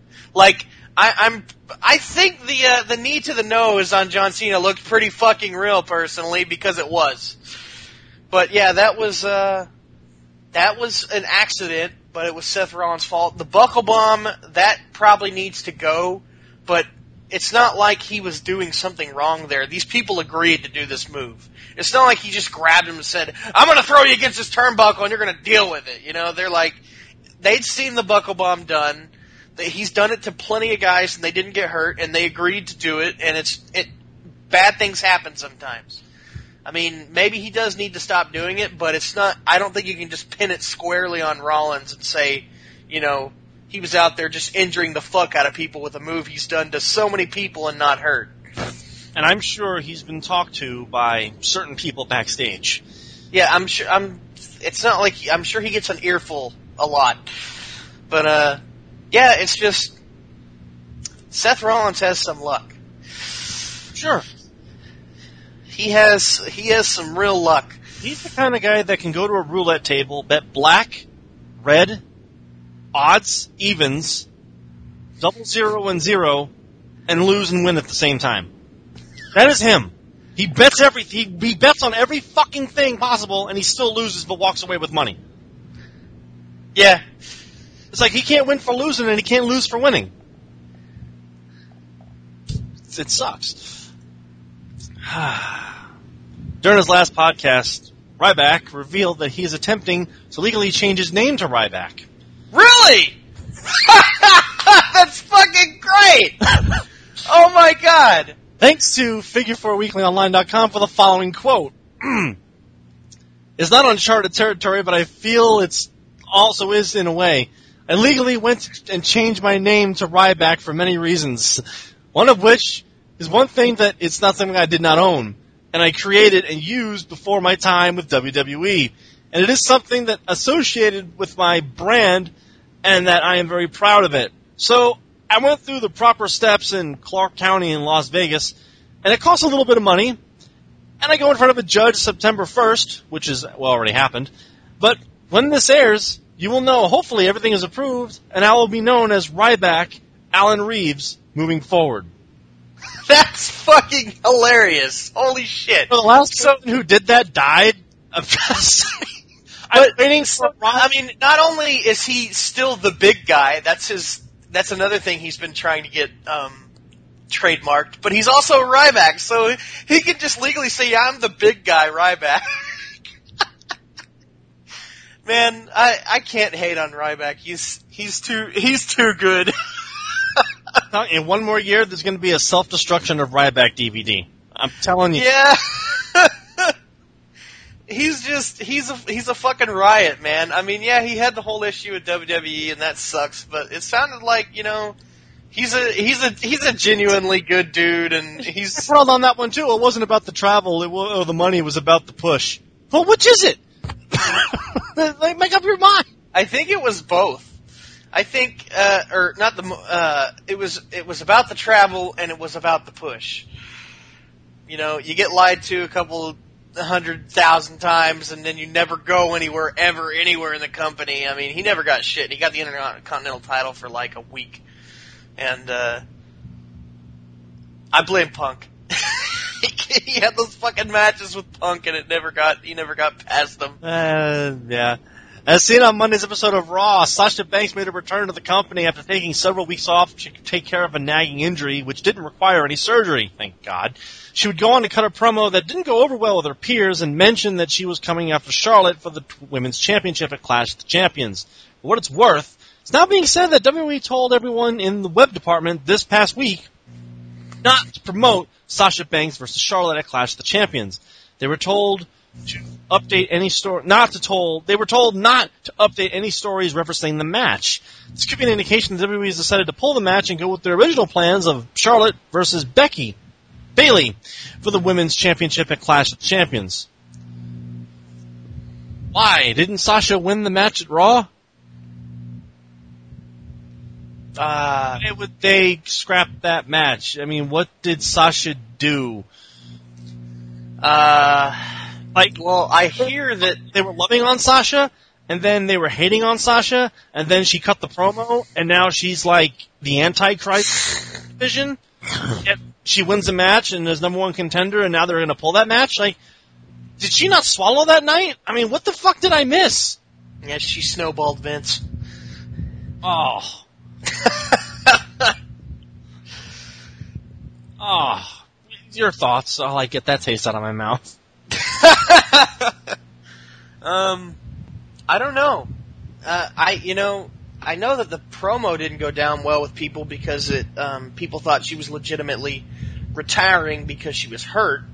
Uh, Daniel Bryan said I didn't believe it. On fucking SmackDown Live, he's like, I thought the promo was shit. I didn't believe for a second she was retiring. But uh, Yeah, I, I mean, some people maybe she's in hot water over it. I don't know. I, I thought it was all right. Mark Henry pretended to retire once, and everybody fucking loved that. I guess the difference is he wasn't injured. Well- but at the same time, you could say, Say they're both black, but one's a woman. So there's Yeah. it's a triple standard now. yeah, I don't know. Uh, yeah. I don't, I don't have any idea what the deal is there. I don't know either. And this is the last bit of news here, folks. We've been waiting all day, all week to talk about this. The match at UFC 203. There were 10 matches on the card, but only one that anyone cared about. CM Punk versus Mickey Gall. UFC 203. It was a five round match, I believe it was. Five minutes around. CM Punk, who was paid $500,000 to Mickey Gall's $30,000, so he had something to prove. And everyone, Oh wow, thirty thousand. I thought you said three hundred thousand earlier. no, third, Good God, Punk. He, that's, he, he fucking stole the money there. Jesus. Ah. So the match went on, and in two minutes and 14 seconds, CM Punk tapped out to a rear naked choke to Mickey Gall. Now, this is something that we have been talking about for the last two years, almost three actually. This is the fight that we were all wanting to see. And I'm going to say this right now. I'm glad, for once, UFC fans got fucked. Everyone involved in this whole thing got fucked. CM Punk got paid five hundred thousand dollars, half a million. And think about and think about what he did. I, dude, if I could get paid that kind of money to do what he did, I'd do it. I mean, go out there and get your ass kicked. I Shit. I'd do it for half. Uh, Yeah. and the, and the, the fight sucked. It absolutely sucked. And everyone is saying, you know, you have people on Twitter going, "Where to live your dream, punk. Don't listen to the haters. Don't." No, punk. For once in your life, listen to the haters. You spent two years training for this, and you went down in two minutes and fourteen seconds. Now, I'm not a UFC fighter. I'm not a fucking. It's not me. It's not my thing. But if you're training in jujitsu and judo and all that shit, it shouldn't take you two years to get your first fucking strike. And the thing that really fucked off is Punk is still a white belt. Mickey Gall's Yeah. a brown belt. Yeah, Mickey Gall. I mean, I I looked with this fight. I looked at their stats before the fight because I was like, you know, I need to know more about Mickey Gall. I mean, I know he's a rookie, but I hear he's a fighter, so I looked it up, and it's like he had a lot of experience. He's been fighting since he was like 14 or training anyway, and he's like got all these belts, and he has several championships for like amateur uh, fighting, and so he's uh he's he's no slouch. He's a rookie, but he was a rookie with uh he's a rookie with uh potential. And um and then you look at Punk's page on UFC.com, nothing. There's just a big blank. There's fucking nothing. And it's like, oh my god. Before the fight even went down, it was like, you know, if we look at this from a st- statistics wise, who who has more experience here? There's no way in hell Punk should win this. And I thought something was going to happen. Somehow he was going to miraculously do something just because it would piss people off. Yeah, run in. yeah, but and nothing happened. Oh my god, he got he got creamed. He went in for. I mean, you you can see a screenshot of when it when it all went south, and it went south about uh, two seconds into the match. Pretty much. He ran as fast as he could over to Mickey Gall, threw a punch, and Mickey was like, "That ain't hitting me." he ducked, and he thr he took him to the ground. And from the rest of that match, the next two minutes was him just being savagely beat to death. I mean, Mickey Gall was not he was not throwing pussy punches. He was beating the fuck out of Punk's head. And I mean, it was choking him, and yeah, and eventually he put him in the rear naked choke, and and CM Punk tapped immediately, and he's like, "Yeah, I'm I'm done." So uh, and then he goes off and says, "This is the best night of my life." It's like, so if this is the best night of your life, why are you bitching and complaining you weren't in the main event at WrestleMania? Because Yeah. you're gonna lose there too, and get paid more. And it's like, oh my god, the the Two years for this. Two years for this. And Punk, if you're happy, I'm happy for you. If this is your career, I'm happy for you. But this makes me go, I'm so glad that Jason David Frank didn't fight him because it would have. yeah, I'm I'm looking at Jason David Frank's page right now because I've I haven't looked to see what he had to say yet. It would have been Yeah. one spin kick, and then the Dragons. Oh my god, dude, if they fought, Frank would kill him. it wouldn't even be close. I mean, I used to think Punk might have had a semblance of a chance. After seeing him fight Mickey Gall, it's like, oh my god, the poor guy. I mean, I went from hating Punk to feeling sorry for him in under two minutes. it was like, I mean, and if he has two more fights, it's like, I honestly hope he gets a punch in. I don't want him to go down as the worst fighter ever. because if he loses his next two fights the same way he lost this one, I mean, he'll, he could go in the record books as like the worst. And it's like, God, I hope he at least, you know, gets a kick in or a punch or just, you know, he doesn't have to win, but he could at least, you know, have a decent showing. But God, man, that was just a. He got he got that was like Bubba in a prison. Took him out back and just fucked him in the ass. That's exactly what happened. I watched this fight, and here's the thing. I'm going to admit this. I wanted to be proved wrong. I wanted to come onto this podcast and say, CM Punk, you were right. This is the career path. You, even if he lost, I wanted to see him go down swinging. Like, just, I wanted to be proved wrong about this whole fucking thing. I wanted to eat crow and just admit that I know fucking nothing about anything and that Punk is really God and I should have just listened to him in the first place. Called I wanted to say that. Nope. nope. Didn't happen. It didn't fucking happen and I'm sitting there going, you know, I don't like when I'm right because it gets boring after a while, but this was just a train wreck. Just a fucking train wreck. It, it makes me go, you trained two years for this? D- d- I mean, and you got five hundred thousand dollars for this? Yeah, it was. uh White's asshole has got to be sore. And I know there's people, and UFC fans are worse than wrestling fans, trust me. They're going, well, Brock fucking Lesnar lost his first match, and, like, yeah, Brock Lesnar But did Brock- his first. Brock had a pretty decent showing in that first match too. He at least and he punch. and he uh Brock had a huge uh wrestling background. And you know, he was and look at Brock Lesnar for fuck's sake. I mean, it's not it's not hard to see why he might have had a better chance than Punk. I mean, we're comparing like apples to raisins here. It's just CM Punk is a shriveled up little raisin and and like fucking uh Brock Lesnar is like a coconut, man. It's this is this is not a good comparison. it it made you go, oh my god, Th- this is this is bad. Like this is WrestleMania 27 bad, where like no one looked good. This, this was just this was bad. I mean, not only that, but it could hurt. I mean, if he ever wants to come back to wrestling, this could hurt his um his his mystique, his character, because when he comes back, people are going to be like, "Oh yeah, well look at what happened to you in UFC." I mean, any anybody he ever goes against could just bring that up in a promo. Dude, I watched you get your ass kicked in two minutes fourteen seconds, And then get choked out, and not get a single punch in. and then Punk will be all, hey, I had the balls to do something that you people couldn't do. Oh. Hell, it, it even makes wrestling in general kind of look bad because this is a guy that had a longer match with Undertaker and Brock Lesnar. I mean, he he remember Brock Lesnar had to have Heyman's help to beat CM Punk.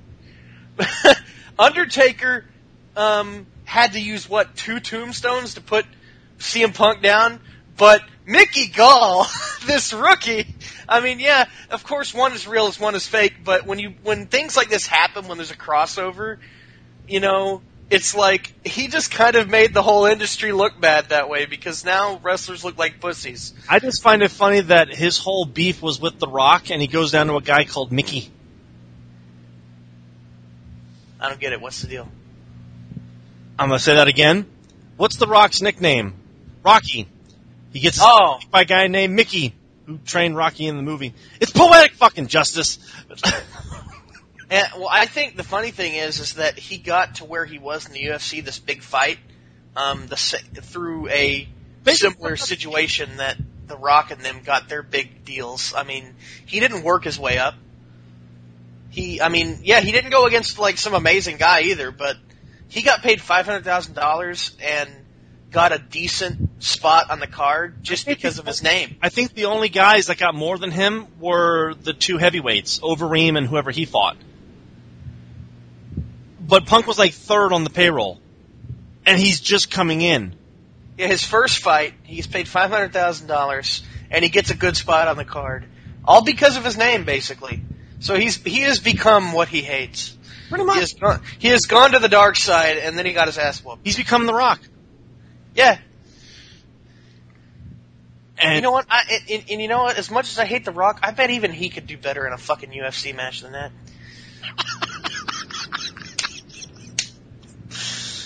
Because that was that was sad. That was just, uh, you watch it and you're like, oh, you poor bastard. I, It's I, like watching a train wreck happen and you can't look away. it's like a train running over a fresh litter of bunnies. You know, Like, oh my god, this is awful, but this is, I have to watch this. I have to put it on YouTube. Um, it's Yeah. it makes me wonder. Did somewhere in that beating did he get humbled? Like, did, did like the humble bus hit him, and he went, "Oh fuck," like you know what I mean? Like, or is he still a dick? I've been acting like a dick my whole life. What have I been doing? I- I mean, they had the interview after the match, and it was like a ten minute interview, and he's all, "You guys are gonna make me cry." This is exactly what I wanted. I wish I would have won, but this is what I've been training for, and this is the best night of my life outside of getting married. And he's just going on and on about how grateful he is to UFC and that he loves UFC and like this is where he wants to be. And he just wishes the result was different because you know he wanted to win.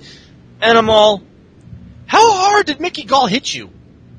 I mean, I, I don't. Again, if this is what Punk wants to do, more power to you. But when the fucking owner of the company says, "Yeah, no, you're not going to be fighting here again," what does that tell you? That they wasted two years of this shit, and it almost makes me go, you know, I kind of wish Jason David Frank would have fought him. There'd been one spin kick it. Yeah. And it's like, uh, I think the strangest thing is all the guys giving him all this credit. Like, I'm fine with Punk saying this is what he wants to do, because if that's what he wants to do, then that's cool. I mean, I'm glad he's enjoying himself.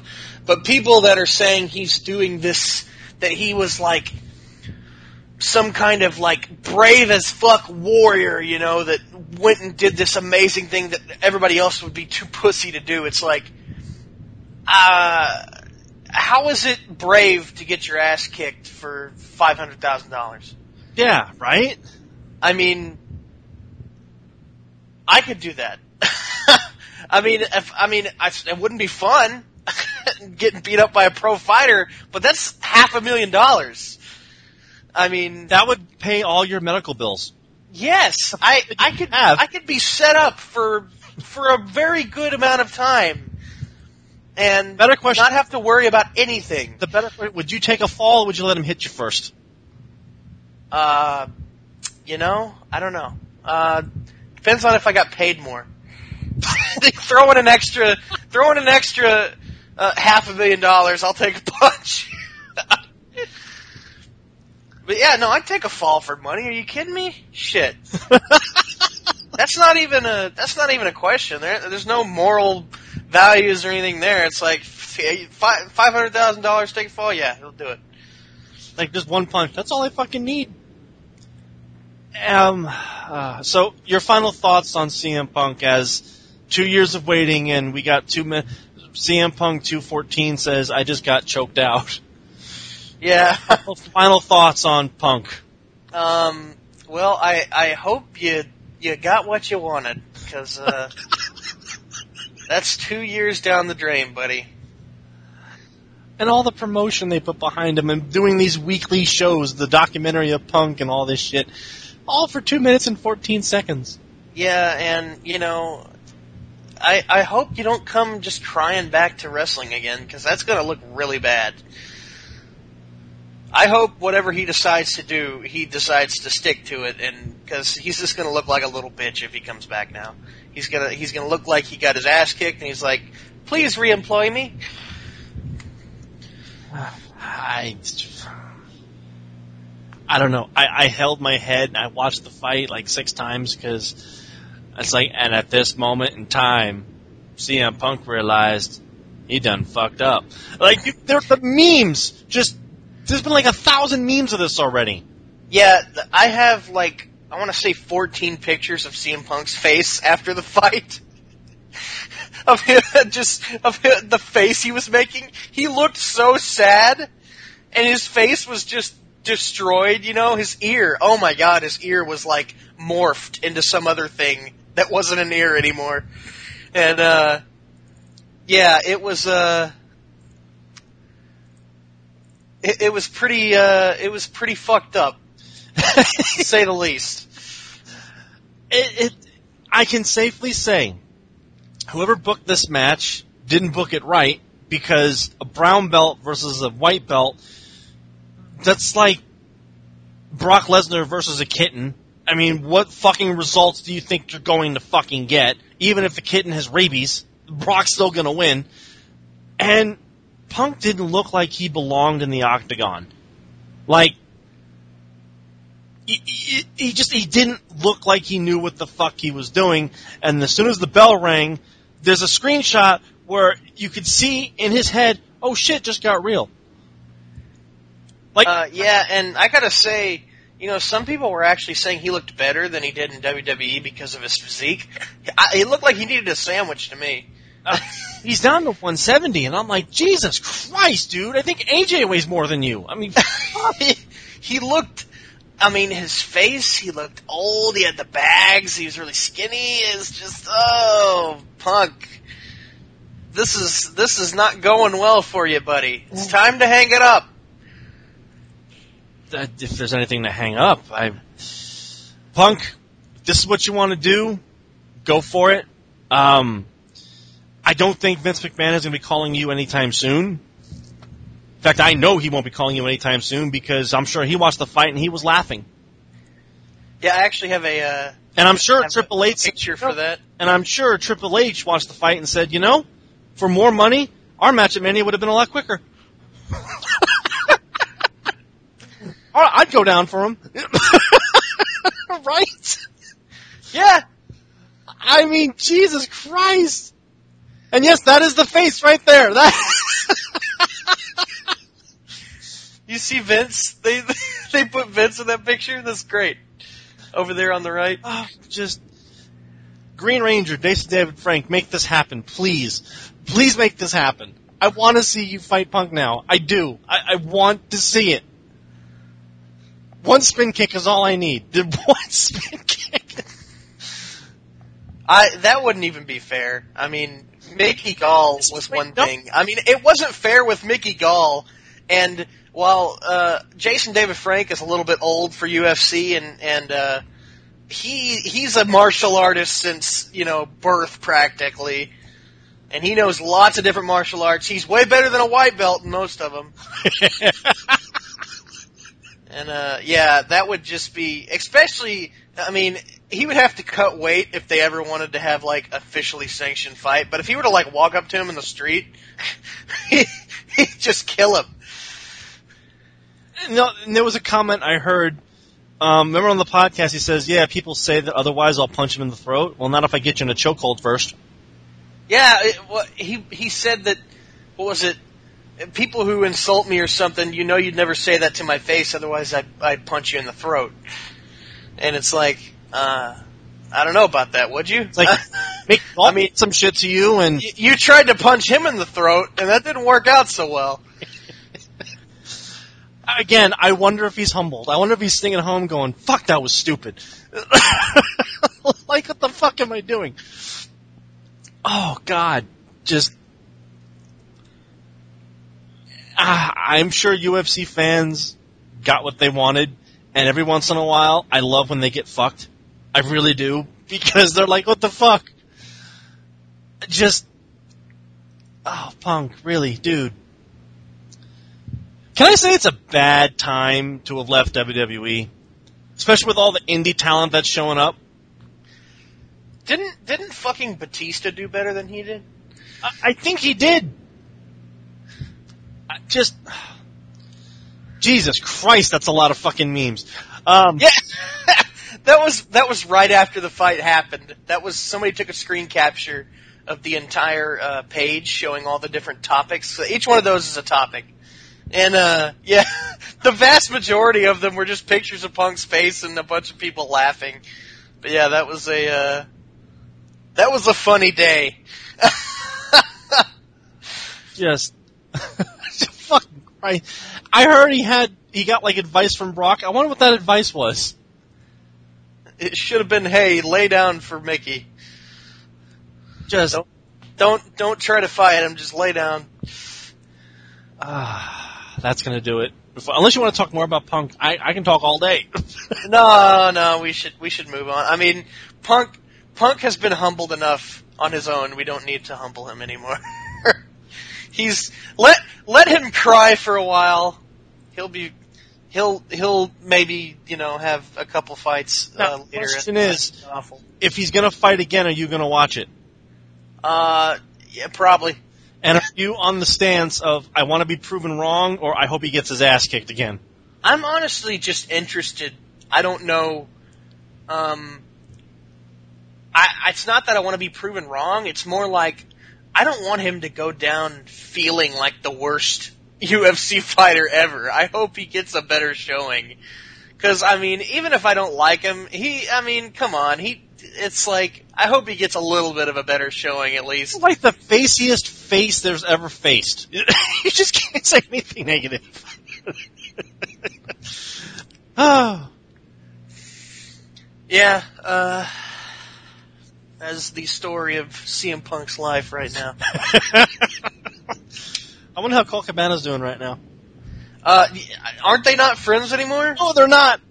So uh, maybe he's laughing then. That's what happens when you when you have a Jewish friend, you keep them because shit goes south when you lose them. You need you need the Jews. The Jews are good people. Yeah, he got rid of Paul Heyman, and look what happened. Exactly. I mean, Paul Heyman's the greatest Jew ever, and look at look at Punk now.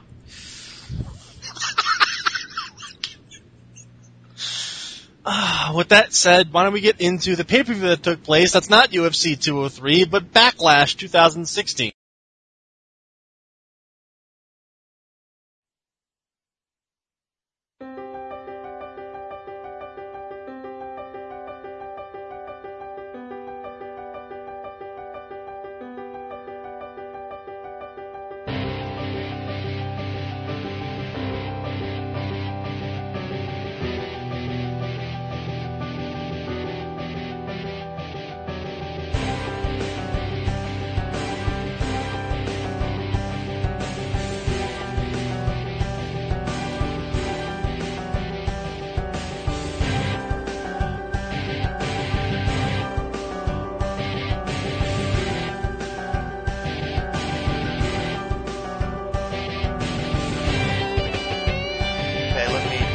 Something different this time because it was a SmackDown pay per view, so Alex is going to take it away. And I'm going to say for the record, this was not the greatest fucking pay per view in the fucking world. People get the fuck over it.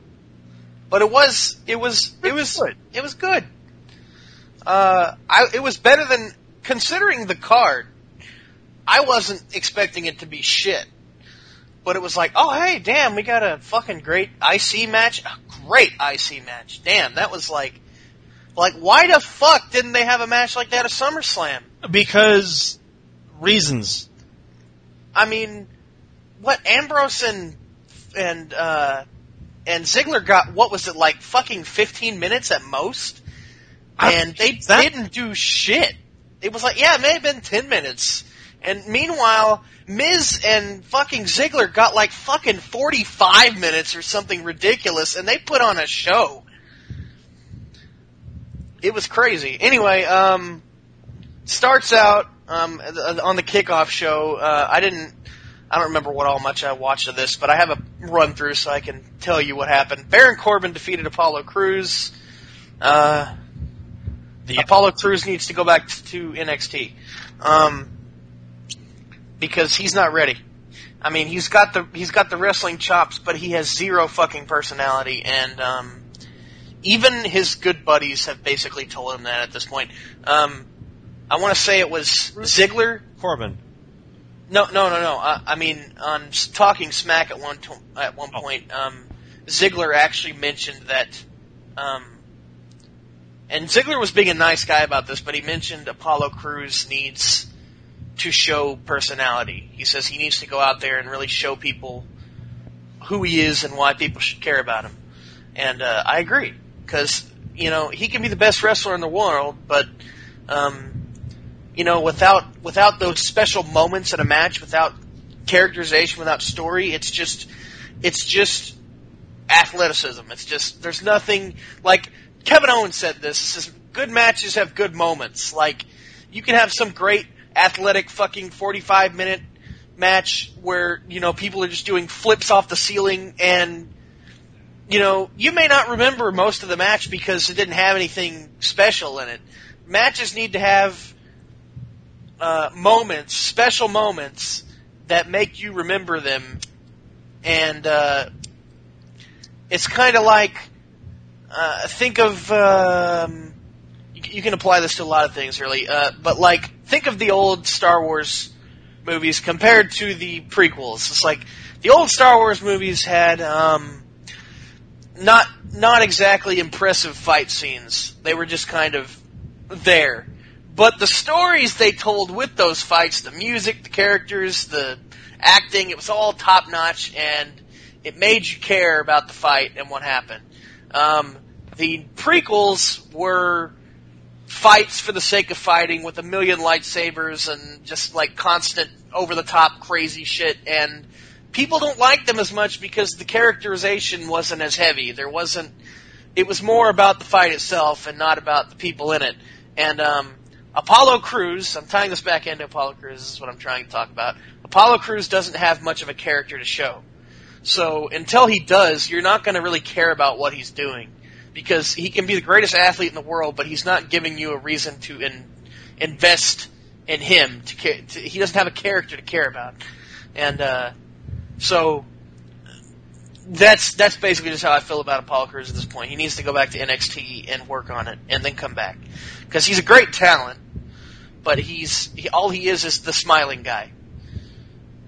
Like I, I saw a joke once that said, "Smaller Cruz or Apollo Crews isn't black. He's he's smiley face." Because that's whenever you see him, he has that enormous smile on his face. He's the emoji. Yeah, he's he's not black. He's an emoji. He's the smiling emoji. Um, but yeah, he just he lost to Baron Corbin, and I could care less because he hasn't done anything to make me care about him. So uh, anyway, um, there was also uh, oh yeah that they had the scrolling text in remembrance of September 11th because this was on September 11th. Uh, then we have a video package, blah blah blah, and then uh, uh, Shane McMahon is there tonight. SmackDown takes this new era to a new level, and uh, where were we at? The Coliseum in Richmond, I guess, Richmond, Virginia. Um, Big town. yeah, big pyro. Mar Ranallo gets to call maybe his per- first pay per view, I guess, because it's a SmackDown pay per view. Um, Technically, no. Um, he he was at SummerSlam. was he on the? Oh yeah, because they had the SmackDown matches. Yeah, they went back and forth. Yeah, they went back and forth. Is it safe to say that Mauro was not Michael Cole? Uh, yes, Mauro Ranallo is amazing. I love Mauro. Uh, him and Corey Graves are probably the best to me, and uh, I don't I don't know anything about Corey's wrestling. I I, I don't care at all because he retired before I got to watch him. But uh, he's a good commentator. Yeah. Um, they need a lot of people hate Bro, uh, Booker T as commentator. I would love to have Booker T back. he fucking he fucking makes everything hilarious to me. Um, but he's still on the you know panel or whatever. Uh, anyway, Shane McMahon is out there in the ring. I believe Danny Bryan's there too. Yeah, he is. Um, loud yes chants. Shane's like, "Well, welcome to SmackDown. This is Backlash. Uh, thanks for making SmackDown a live success. I really like it. Um, you fans are just you're blowing up the internet with with all the comments, and and our ratings are going through the roof. And, and this is actually somewhat true because SmackDown's ratings have been doing pretty well compared to how they have been the past. Uh, I want to say 10 years or so. SmackDown has never really done amazing in the ratings or anything. But they've been they've been almost catching up to Raw. Well, I It's think like- it's because SmackDown has added accoutrements. They have a two-hour show and they cram as much as they can, and then they have Talking Smack. Yeah, Talking Smack, I mean, isn't even on the it's the best part. It's not even on the fucking network. Or it's not even on the yeah, it's not even on the TV network. But uh it's it's cuz SmackDown like they have really shoved some story into their wrestling. I mean, and the wrestling has been really good too. And we thought Raw had the stacked roster, but they're doing more with their less stacked roster than in 2 hours than Raw is doing with their stacked roster in 3. It's crazy.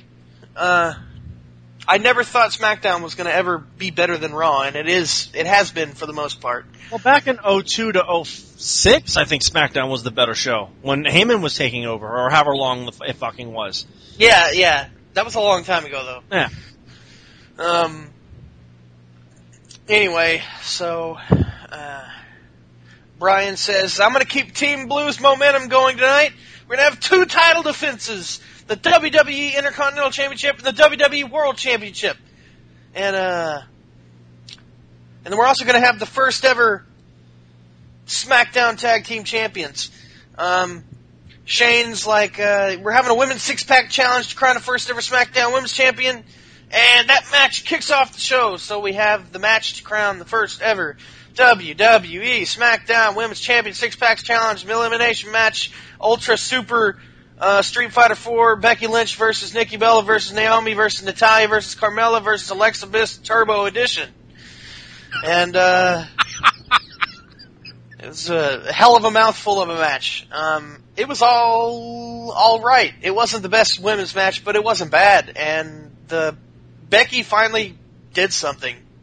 She finally she finally got somewhere. She got the title, and I'm happy for her. Can I say I like the blue version of the title than I do the red version of the title? I like the SmackDown titles or the SmackDown um, tag titles more too. I think they look badass. They look different. I think it's because, um, like, just the tag titles, I mean, uh, the Raw tag titles, the ones that look like pennies, they aren't very shiny.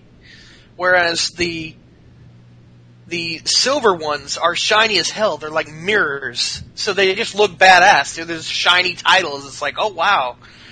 They're shiny. They look like a championship. And they're not bronze. They look better than bronze. They don't look like third place. They at least look like second place now. My only problem with the match is not the, I don't want to say the result, but now we have two women's champions. Well, all right. Yeah. That's my that's my only problem. This now devalues the women's title. It's like if you had it's like if you went to a boxing fight and you had two champions. Well, there's a welterweight class and a, a middleweight class and a heavyweight class. Well, what if there's two heavyweight champions? Well, which one? And that's the problem I'm having. Yeah. Is we're we're back to this, and I I'm not a fan of it. But hats off to Becky. Yeah. Um, and if you want the uh, the rundown of how the match went, Alexa Bliss got eliminated. Uh, Naomi then got eliminated. Natalya got eliminated. Nikki Bella got eliminated, and then uh, that would have been Becky Lynch le- left, who uh, who said Becca Balboa, baby. Carmella get eliminated too? Uh, yeah, where the fuck was Carmella on this I list? thought she was on in the match. Yeah, no, she she was. I'm just. It doesn't. I, I bet it. You, I think that's who Becky beat actually. Yeah, because Eva Marie was supposed to be in there. Thank God. Yeah, Becky put the put the armbar on Carmella and Carmella tapped out. So yeah, uh, go Becky Lynch. Um, she did some Irish stuff with her voice, so I'm not gonna. I'm not going down that road. she she just said called herself Becky Balboa again, and yeah. Um, they had the second chance challenge match. Winners advance to the SmackDown Tag Team Tournament Finals. The Usos versus the Hype Brothers. Um, this was because uh, the uh, the Usos on SmackDown uh, decided that they wanted to be heel, and so where the hell did my fucking run through go? It just jumped off the page. Well, um, American Alpha got eliminated because Gabe Yeah. got hurt. yeah, yeah. Uh, well, he did, he wasn't really hurt. That was part of the show. Oh, was it really? I thought he was legitimately hurt. No, no, no. I'm I'm pretty damn sure that was part of the show because I I knew that was going to happen as soon as the way the match went down. Because I mean, they attacked his leg on purpose, and that's what apparently what was wrong. What was wrong? So yeah, it was a leg injury that they caused on purpose. Um, and they wanted to do that so that Heath and Rhino could win because they were really fucking over and they wanted to strike that iron while it was hot. But they didn't want to screw over American Alpha, who were really popular. So I thought it was a good idea, honestly, to just make the Usos look like assholes, get them. I thought Gable was legitimately hurt. So good job, WWE. You you fooled me on that one. Yeah, no, I'm pretty sure he's not. I mean, I could be wrong, but I was under the impression it was all kayfabe. Uh, so yeah, the Usos turned heel back on, I guess, last Friday or something, or not Friday, last Tuesday maybe. I don't remember. And uh, they're totally gangster now, and uh, they. Uh, before they did that, though, they what they they attacked. Uh, the hype or not the hypers they attacked they attacked American Alpha right as the bell rang as the American Alpha was walking to their corner. Then American Alpha did their fucking finisher on him and killed him as fast as CM Punk. And uh uh, and then the Usos were very pissed and attacked his leg, and then they came out as heels and all black and no face paint and like gangster shirts and shit on the uh, the pay per view, and they fought the Hype Brothers and beat the Hype Brothers, and uh, the Usos are like, yeah, motherfucker, that's why I'm saying right here in Samoa. You know what, motherfucker, we represent. Shit. You know who we is? We the fucking Usos. We, man, we so fucking Samoan. This is how we roll in Samoa, man. We got our fucking rims, our fucking fancy ass cars, our little uh, dumbass ricer engines, man. Fuck it, we gonna be in Fast and Furious. And so they, uh, yeah, they're gonna fight. Uh, I think it was Heath Slater and Rhino later tonight. Now, um, yeah. Backstage, anyway, we had uh, Renee Young with Heath Slater and Rhino. Speak of the devil, We'll get double wide. yeah. Um, Renee's like, so hey, you guys are fighting the Usos in the finals, and uh, and uh, Slater's like, yo man, we gotta stay focused, yo, cause like, dude, we gotta win. I, I gotta get a double wide for Beulah and my 18 kids and my 376 other kids, and damn son, and uh, uh. Slater or, or Rhino, you you all right? You having like? I mean, I've been having some stomach troubles today. We did we eat the same thing tonight? And then he's like, he's like, "Woo! I'm Heath. Oh my god! I just shit my pants. I'll be back." And uh, that's what was implied to have happened anyway. He didn't say that. And then and then Ri- fucking uh, Renee is left alone with Rhino, and Rhino gives her the eyes again. He's like, "Hey, baby," and, and fucking Renee just leaves. She's like, "I don't, I don't want any of that man beast dick."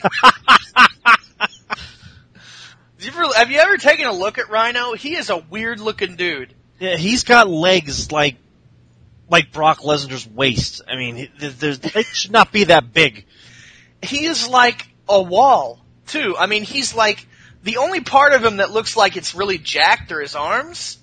But then you look at his arms compared to his torso, and his arms look tiny.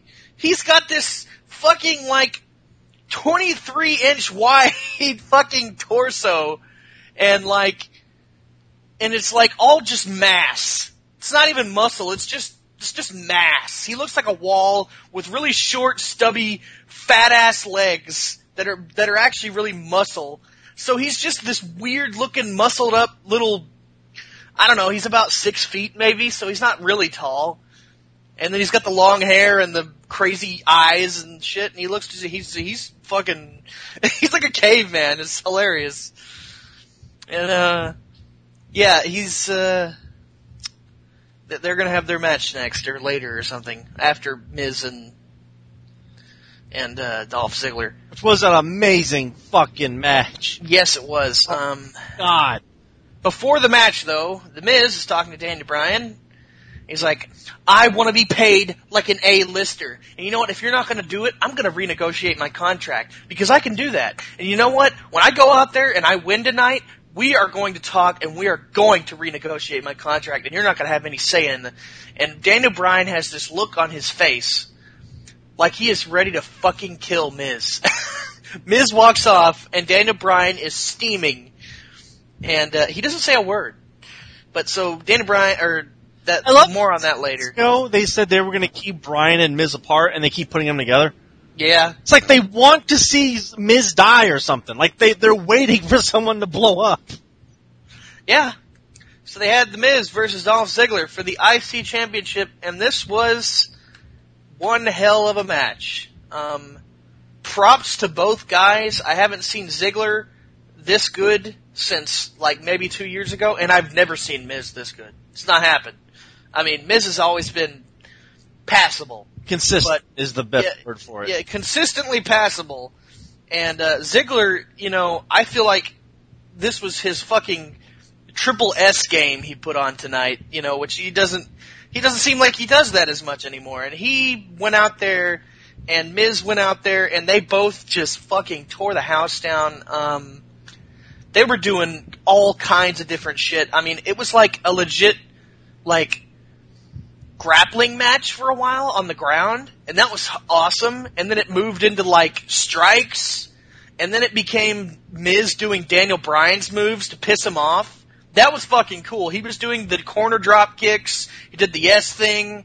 He uh, did a couple of the strikes. He did the uh, surfboard stretch, and uh, and then you, you had all of Ziggler's crazy shenanigans too. He was doing like all kinds. He was being Ziggler, the good Ziggler, the old Ziggler, and and he was selling like hell as he normally does. And it was just the whole match was just it was a, it was fun to watch. I was incredibly surprised. I did, I mean, and I know these guys are best friends and they've had a million matches together now, but this was easily their best, like bar none. And uh At least he didn't sell the nut shot like he did with Corbin. It was all, oh God! yeah. Um, Ziggler looked like he was going to win, but then Maryse got involved and sprayed something in Ziggler's eyes. I thought it was Mace at first, but I'm pretty sure. Well, at least I thought it was supposed to be Mace and kayfabe, but his eyes are, were like, "Oh, I can see fine." After the match, if it was Mace, he would have been in excruciating pain and not looking anywhere. and he would have So- been flipping. Yeah, it, it was probably it was probably supposed to be like hairspray or cologne or something. I don't know. Um, anyway, Miz got the skull crushing finale, um, and he won. And uh, as much as I hate seeing Ziggler lose, that was still one hell of a match. That was that was, and you know what? It helps Miz. You know, Miz is still trying to prove a point out there, and now he looks like you know he's looking legit. I well, I think after the Bryan promo, Miz losing would have cut his balls off. Yeah, So- that's what I'm saying. Had to win, and just this match was just fucking insane. Just, and and I thought, you know, Dolph could have won, but you know, hindsight is twenty twenty. Yeah. So we find out earlier in the night um, we see Bray Wyatt taking uh, Randy Orton's leg, shoving it in a door frame, and then slamming the door over and over on uh, Randy Orton's ankle. And uh, he's like, "That's right, man. I hate ankles. I fucking hate ankles, man. They've been lying to you, man. Them ankles, they're evil. They evil. They've been telling you what to do, Randy. And Randy, you shouldn't have been listening to them ankles, man. So I'm gonna break yours, okay? I'm not sure that's how the promo went, but that's awesome. And uh, so yeah, Randy is not able to compete. All so of a sudden, yeah, Bray Wyatt. Bray Wyatt comes out and he's like, he's like, you see, man, what did I tell you? I, you know what, ref, you're gonna count to fucking ten, or I'm gonna take you back out to my shed. And so the ref counts to ten, and he's like, "That's right, I am a god, I am a god." And then explosion, Kane shows up. They have a def- they have a impromptu match, which Bray Wyatt loses. I'm sorry. it- I have lost so much faith. I mean, for the longest time, I had faith, and it's like, and of course, yeah, Randy Orton got involved and RKO'd him, and that's how Kane got the win. But Randy Orton was injured. We ha- we had this was done. We didn't. This is how we were gonna. It's like I thought he was safe now because I honestly didn't think he was gonna beat Randy in the first place. I thought Randy was gonna get his win back after losing to loss or Brock Lesnar, and uh, I was like, oh sweet, Randy's out. Uh, that means Bray might win tonight, and he fights Kane, a guy who is consistently booked like a joke most of the time, and is 49 years old, I believe, Ah, he- and he doesn't he doesn't really need this win over Bray. There's a lot of jobbers he could be beating up, like the Milkman on fucking Raw or whatever that was, and uh, fucking I don't know. They just poor Bray Wyatt is just uh, he loses again.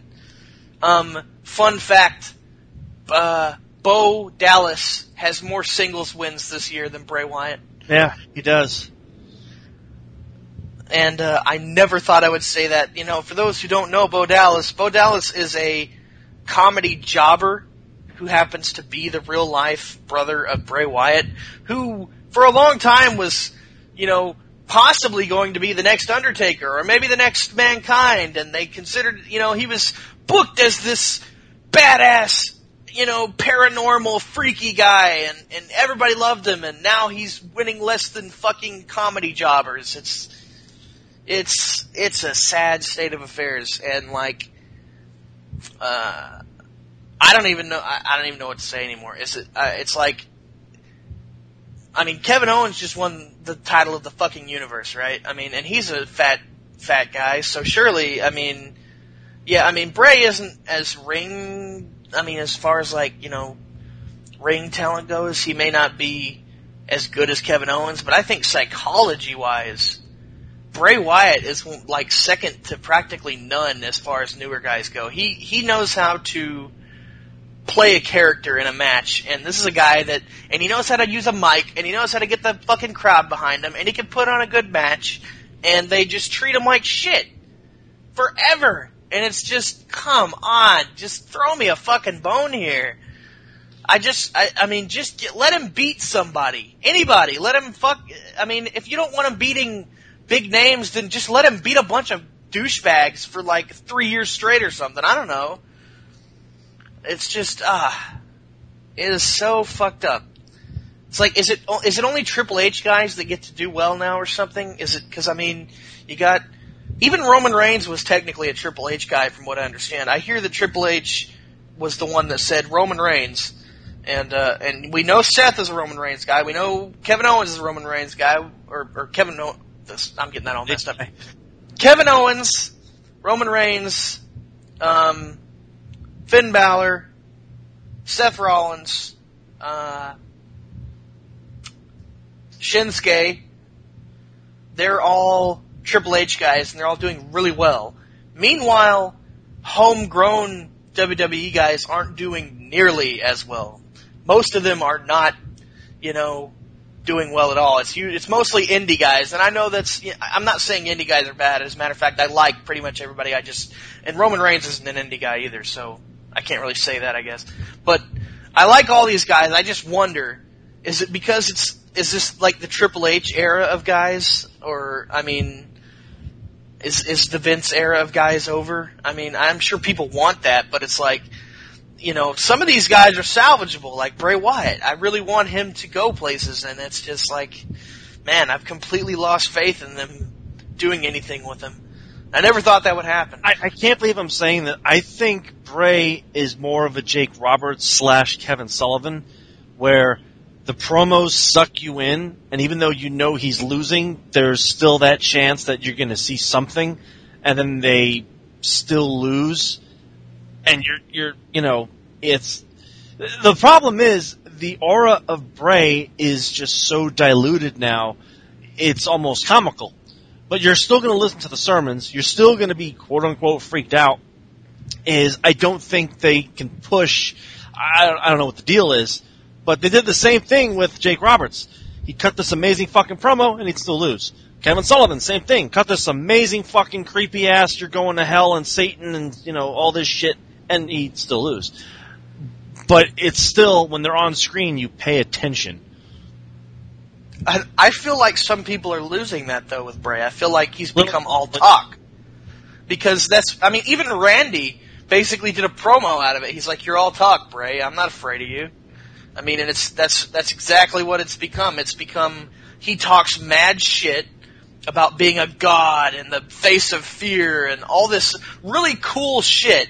And then when he gets in the ring, he loses. So it's basically he's just all talk. He can't back it up.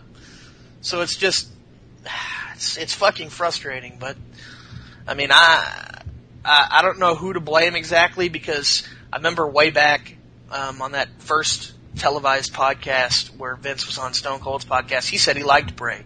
That was like his favorite part of the show. He's like, I thought that thing Bray did out there tonight was fucking awesome. I love Bray Wyatt. And it's like, well shit, he's on Vince's side. Why the hell is he doing so awful?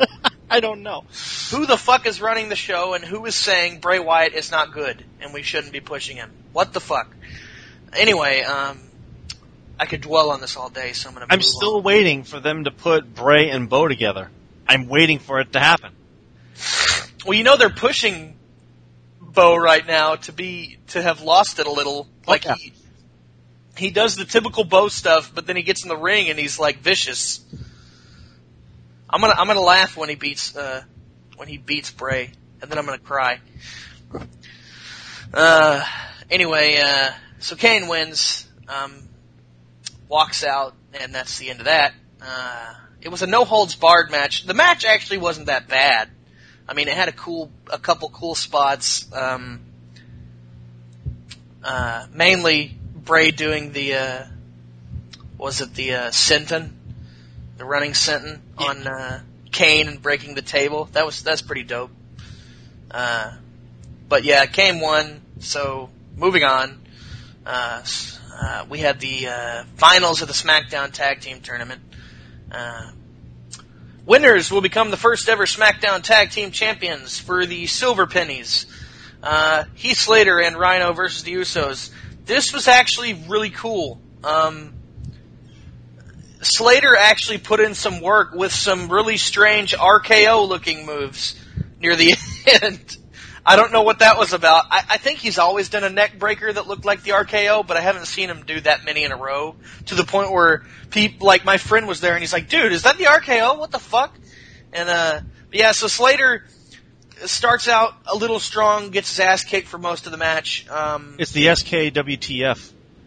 what's that stand for? Uh, Slater K. What the fuck? Oh, okay. Yeah. Um, and so eventually, after the Usos beat the hell out of him like all match, he call, he gets Rhino in. Rhino fucks them up for a while.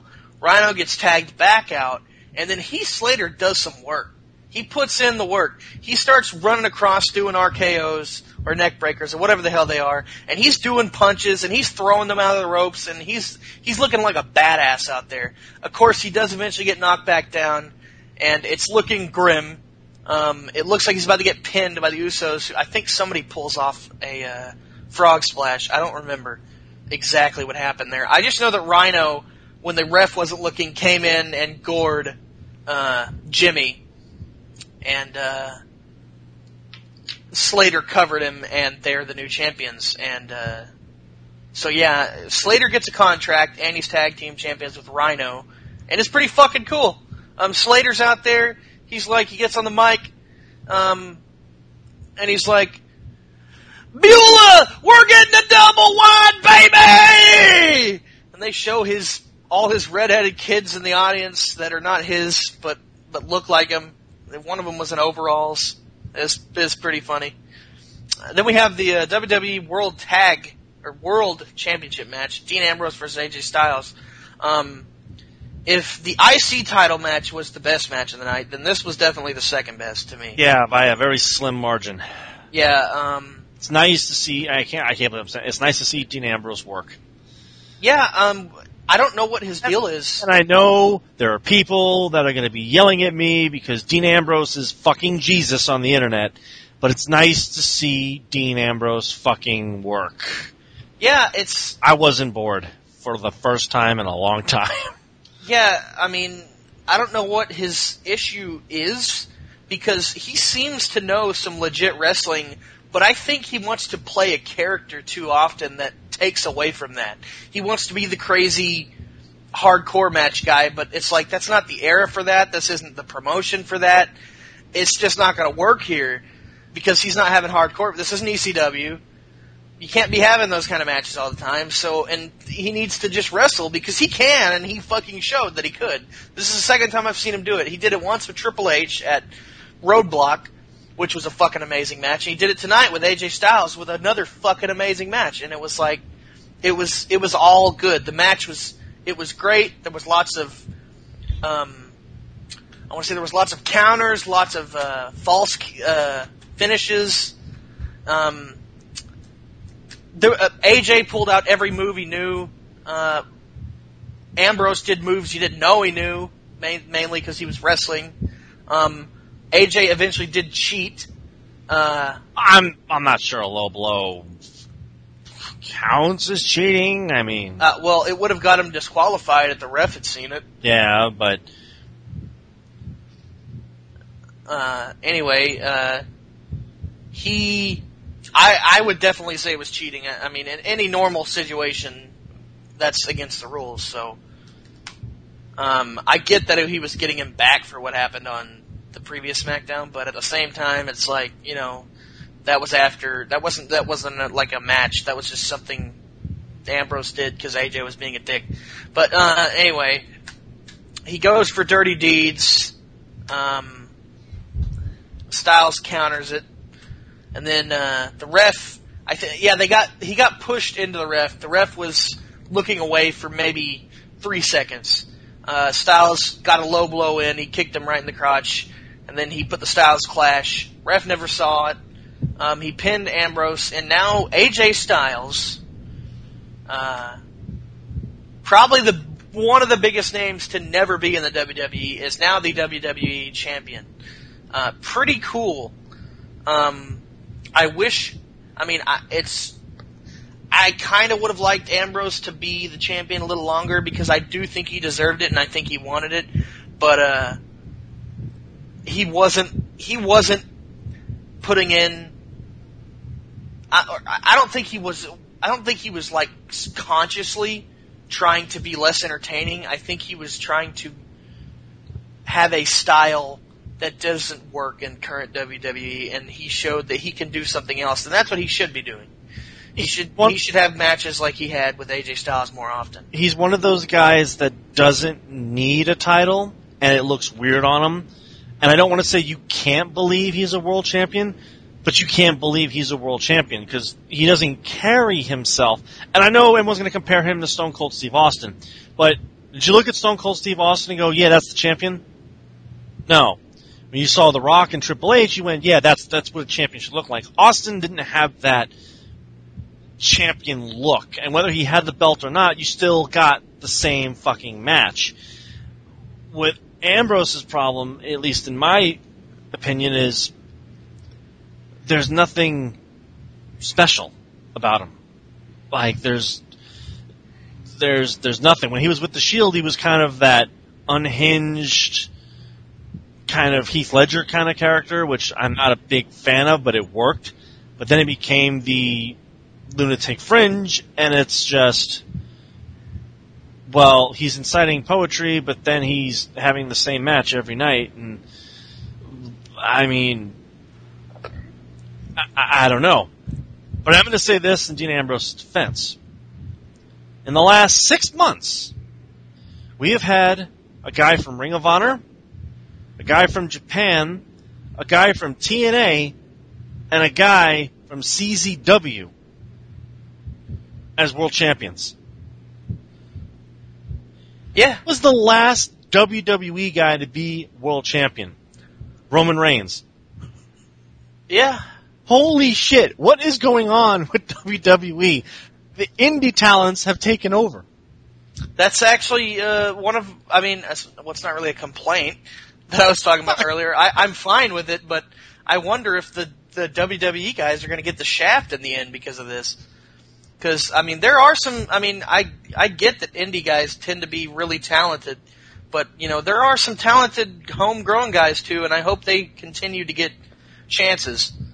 I think it's come to a point to where Vince has to look at the roster and go, yeah, you're an indie guy, you made your name elsewhere, but for us to not give you the belt is, you know, kind of a dick move. I mean, you know what I mean? Just because Yeah. you weren't homegrown in WWE doesn't mean you're not worth the opportunity. Because if the default answer is John Cena, then nobody fucking gets over. It just, it doesn't fucking happen. But giving it to Rollins and, uh, and Balor for a day, Kevin Owens and Ambrose, and I'll even throw Ambrose in the mix, and now AJ, Rollins. and Rollins, I don't think has hurt anybody. I really don't think it's hurt the business acumen of WWE. No, absolutely not. it's People, just I think people are enjoying it. To be that, wrest- that wanted to wrestle for the best, but they're still indie guys. But it doesn't fucking hurt the company. No, I think they're starting to finally fucking realize that, which is great, and great for AJ. Ambrose losing, well, I wasn't too broken up about it. I, I wasn't very broken up about it either. I mean, I like Ambrose, but it was really cool to see AJ finally get that championship. I, the the where, the real question is, did Ambrose sabotage his run? Uh, what do you mean? There's a lot of people talking that I've heard. They think the Stone Cold podcast ruined his title push. Oh, because you know, I, I don't think WWE would be that petty. I don't think so either, but you go back and watch the podcast and you're just not. I don't know. Something was off. I don't know if it was just Ambrose wanting to be Ambrose, or if it was Stone Cold just being Stone Cold, or like I think it was both. they just they didn't gel, and it kind of made me go, you know, I really don't care for Ambrose as a champion now. Like I cared less about him, and I shouldn't feel that way. You know what I mean? I actually, I was actually on the other side. I was like, I thought Stone Cold was being a dick. Well, he usually is. I mean, to call out the champion and say he's basically being a shitty champion is what he did, and and even Daniel Bryan came to his defense about that. He was like, you know, uh, we don't need to hear Stone Cold saying that about uh, Ambrose.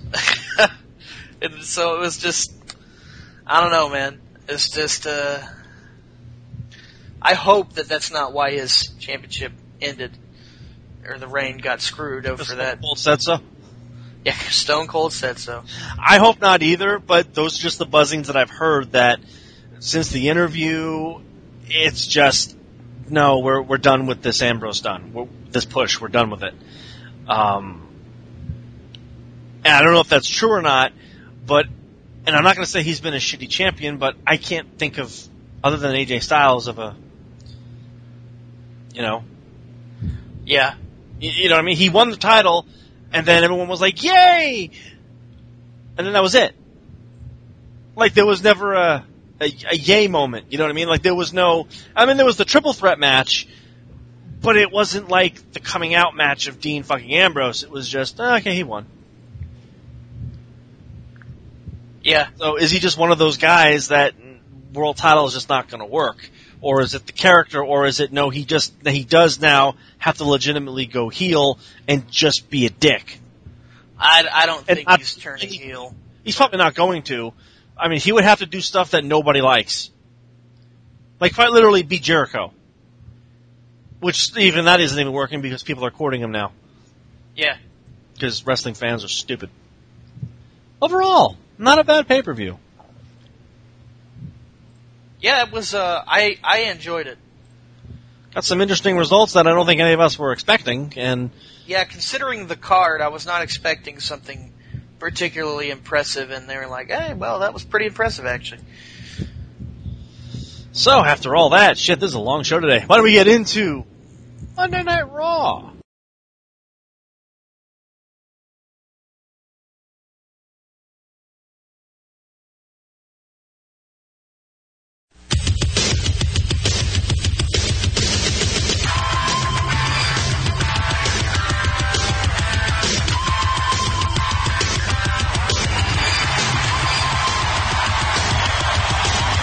So the opening segment is um, not talking about Backlash because they're completely ignoring that.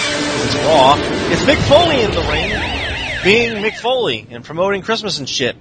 And he says tonight we're gonna have a match to see who's gonna fight Charlotte at Clash of the Champions. It's gonna be Sasha Banks, Bayley, and Dana Brooke. Now they're teasing Brooke and Charlotte breaking up. Um, I don't think it's gonna happen. I just think they're they're fucking with us. Um, so it's an impromptu triple threat match to which Sasha Banks gets the win. So it's going to be Sasha versus Charlotte at Clash of the Champions. Even though Sasha automatically gets a rematch, but Bayley beat Charlotte last week, so she should be getting a match as well. But then, uh, Yeah. the Brooke in there, and you know, I'll take it for what it's worth. But if you were going to just give Sasha the the title shot, just give her the title shot. But they needed an excuse to get all the people in there. I got, I, I liked what Charlotte said to Dana Brooke, by the way. That was fucking brutal. She was just like, Dana tried to speak up, and she's like, Excuse me! Did I say you could talk? If you say another word, I will slap the taste out of your mouth! and it's like, God damn! Oh, man. Yeah, Charlotte's becoming more into her own now since turning heel. When she was a face, it was just I can't believe her. As a heel, she's just a bitch, Yeah. and I love it. she's just a bitch. Ah, so way to go, Sasha. I guess. Don't get injured for the third time this year.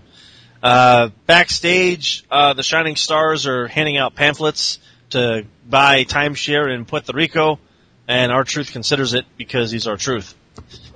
Uh, Bo Dallas is all, only I can believe in fucking Bo Dallas, and beats the shit out of a jobber. Yay, Bo Dallas. I'll take it. Yeah. Uh, we then have the highlight reel with Chris Jericho and Sami Zayn, to which Jericho is all, you're a stupid idiot, Sami Zayn. 69 thumbtacks in the fucking arm. Ambrose can suck a dick. Uh, fucking, my best friend is Kevin Owens and, and you can kiss his ass and fuck you, you stupid idiot ginger ninja. To which Sami Zayn is all, dude, you need to fucking chill because Bon Jovi called, he wants his fucking hair back and, uh, fuck you. If you want to fight me, I'll kick your ass. To which Jericho hits him over the head with a, his cell phone, and it Yeah. and it didn't break, so it must be a Samsung. And uh, they're, they're apparently going to have a match. That's going to be cool. Yeah. I, I enjoyed it. At least it was quick. It, it wasn't like a highlight reel that lasted 30 and a half minutes. You know, like some of them tend to. We then get Cesaro going up against Sheamus in the best of 11, 48, whatever match we're up, you know, we're up to. Uh, Cesaro gets the win by putting his feet on the rope. We're going to ignore that because, you know, reasons and shit. Um, go Cesaro, but Yeah, uh, the the commentary team acted like it was totally cool that he did that, so I wouldn't think anything much of it. They were acting like, ha ha, Cesaro got it, got one over on Sheamus, ha ha ha. It's like it's totally cool when a face cheats. Whatever. Yeah, but when a heel. So then we get the match of the night, and I'm I'm joking here. It's Nia Jax versus Alicia Fox, who up until last week I forgot was even fucking employed with the company. She pulls off crazy black chick from the ghetto really well. And she proved that when she was going crazy against Nia Jackson threw a box at her on accident. Well, Nia got her receipt and beat the shit out of Alicia Fox and tackled her through the fucking barricade. Now I know people weren't cheering Nia before the match, but they were definitely impressed after the match. Yeah. Because skinny black chick got her ass kicked by a big fat black chick. Uh, Nia's Samoan. Simone, But- whatever. Just under the same light, they're the same color. Uh, and I'm not joking, they're quite literally the same fucking color. Was this Nia Jax's coming out party? Because Alicia got her ass handed to her, and there isn't much of an ass there to be given anyway. Just fuck. New Day come out, and everyone knows I love the New Day because they always defend their tag titles, Yeah. and they're all we do entertainment. Don't touch our thing because we're the New Day and we rock. So Luke Gallows and Carl Anderson decided, okay, you do entertainment, we'll do wrestling, and Luke Gallows and Carl Anderson defeat Kofi and Xavier. I don't know if that was intentional, but it kind of felt like they just shut on entertainment. I kind of feel like wrestling won tonight. Good, sh- Yeah. good showing though by Xavier though. He doesn't get in the ring often, but when he does, he's pretty good. Yeah, he, um, for the longest time, we just assumed he wasn't as good as the other two. But when he gets in there, especially lately, he fucking tears the house down. He wants to, pr- he, he's got something to prove, you know, he wants to prove he's not just the, uh, the mouthpiece. which is usually what he is. But when he is in the ring and works, he's just he's not bad. So why the fuck don't they put him in the ring more often? Unless he's the one that's going to break up New Day. Ah, I don't know. You know, he'll he'll he'll have his Francesca too in the background, and he'll swing at Big E, and you'll hear a fan go, "No!" Yeah, it'll be like when the Shield broke up and that one fan just lost it. No! It was still real to him. Yeah. That was that was like a that was the most real scream I've ever heard from a fan. Like he was ready to just cry. I think his hopes and dreams died that night. Yeah. Like you could have told him that he was going to die of cancer, or that his dog died, or he was never going to have sex. You could have told him any bit of bad news. The Shield breaking up was like the worst news ever that night to him. Yeah. Like nothing compared to that.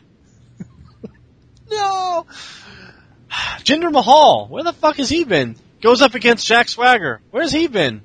And Jinder Mahal talked about him being a peaceful man of peace Yeah. and peaceness, and then he beat Jack Swagger. With peace. Yeah. And then after the match, we're all, Jack Swagger, your contract for Raw is coming up. Do you have any comments about what's going on? And he just walks off. And he does some weird shit on SmackDown. Yeah, who the fuck they build in this feud? Jinder Mahal is a decent worker. I just don't, I don't want to say just make him the Arabian terrorist, but outside of being a, Ra- an Arabian royal or an Arabian terrorist, what the fuck are they going to do with him? Like, I don't know. just, I, I don't know what the fuck they're going to do with them, but I guess go gender? I, I, I don't know. We then have Epico go up against Enzo Amore. Enzo cuts a promo and loses. Because that's what they do now. They lose. Which is what they've been doing in NXT, so I guess nothing's changed, but Yeah, they're they're uh, best friends with Bray Wyatt, I'm sure. apparently so. Uh, and Epico gets the win and they're tell- selling timeshare to go to Puerto Rico, the shining star of the Caribbean. I'm I'm just fucking waiting for Carlito to come back. That's all we're all fucking waiting for. And what Senzo and Cass gonna do, I have no fucking clue. Uh, we went backstage and um, Seth Rollins is talking to somebody. He's talking to Stephanie and he's all, you know, you, you fucking, you fucked everything up. I should just have a fucking title shot. Just fucks. To which they're all, no, you're not getting shit. Um, I didn't know that my husband was going to pedigree you in the middle of the fucking ring. So you need to go fuck off. Because Kevin Owens is going to fight Roman Reigns, and if Roman Reigns gets the win over Kevin Owens, he's going to be inserted into the match, and you're going to just have to fucking deal with it. And just fuck it. So, let's tell the truth here, folks. I know everyone's booing Roman. But this was not a bad match. It's Kevin Owens. Now, you could say that Kevin Owens carried him. You could say that. But you could also say that Brock carried him. And everybody else that Roman Reigns has fought carried him. But I don't think so. I think Roman is just as good as anybody else, and the people just won't fucking accept it.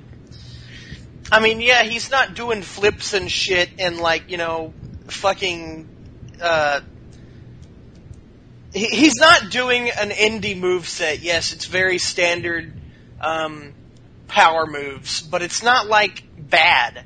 I mean, it's all he does it all with some I think he does it with style, honestly, and he has that black tiger bomb that's really fucking dope. Yeah, He has a he he has a pretty decent spear. I mean, sometimes it does not as good, and other times it's fucking amazing. Like the time he speared Big Show, and It's like I tell everyone that hates on Braun Strowman. He doesn't do much, but what he does, he does very well.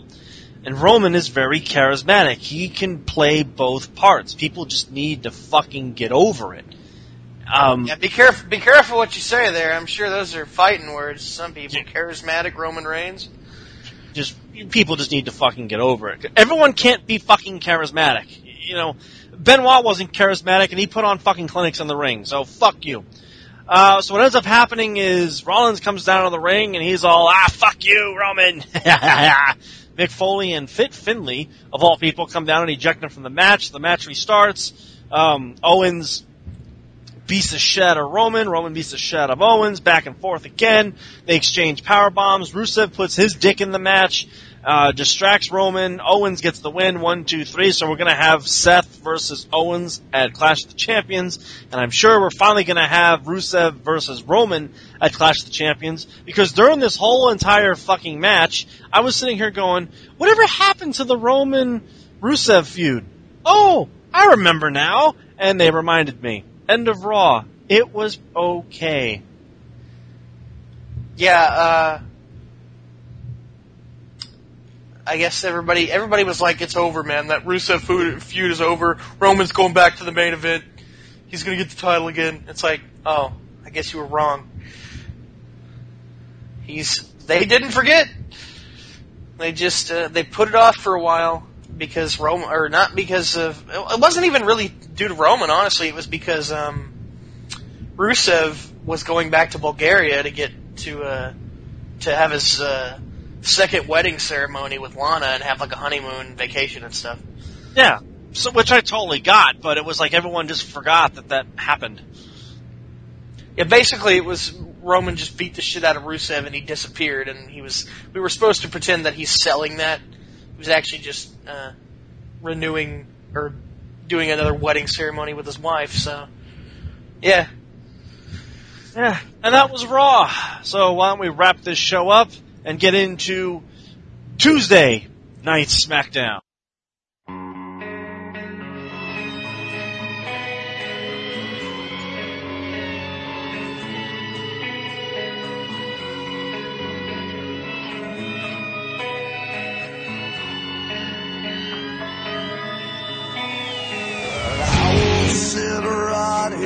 And bide my time. As long as it takes to get what's rightfully mine. be the longest show we've ever done. I think it has been, and we don't even have Strada rambling on and on about his name is Claudio Castagnoli and telling us about indie matches that took place in 1965. in, and, and Swedish kroners. Yeah, I miss you, Strada. I do, but man, th- there there were times, man, where he, the guy would just go off. I was seriously going to do Strada bingo, and just and the prize would have been WrestleMania tickets or something. Nobody would have fucking won because he would have fucked it all up. Oh man, uh, so this is September 13th, uh, two days after the uh, backlash, I guess. Uh, they're in Philadelphia, Pennsylvania. Uh, we got Mauro, Ranallo, JBL, David Otunga. Uh, Who just talks in sound bites? I've come Yeah. to the conclusion. Otunga, you used to be a wrestler at one point, and then you just married some bitch, and she totally fucked up your wrestling career, and now you're finally back, and you just talk in sound bites. Like I don't know if you're a heel or a face or he's a he's a face, it's I would just- say. like I don't get what he's there for. So we're uh, live in Philadelphia. It's a new world champion, WWE World Champion AJ Styles, aka the face that runs the place, aka the champ that runs the camp. The worst phrase I think I've ever heard him say. Uh, yeah, he's a southern boy with some farmer strength. yeah, he's yeah, that's a good song. I love his fucking song. It's hilarious. They don't It's- want none. Gangster. They don't It's want none. gangster, and he's talking about a farm boy. It's like how the fuck We some southern boys with some farmer string. Kid, or what was it? Uh, ain't nobody man enough to take the pain. ain't nobody breaking this redneck. And then Uh. he talks and you go, oh shit, he really is a redneck. Yeah. Uh, so AJ Styles grabs a mic. He's in the ring and he's like, "The champ is here!" And uh, it's like I told the WWE Universe, I told him I'd beat John Cena, and I did. I beat up John Cena at SummerSlam. Told everyone I'd beat Dean Ambrose, and I did. I beat Dean Ambrose at Backlash, and now I'm your new WWE World Heavyweight Champion, or yeah, World Champ, whatever. It's one of those things. Um, I could even be seen in Ambrose with one arm tied behind my back at the same time. These lips don't lie, and this trophy right here, it's the fucking proof, buddy boy. I'm the face that runs the place, and now I'm the champ that runs the camp. Whatever the hell that means. Uh, then John Cena's music hits. So it's.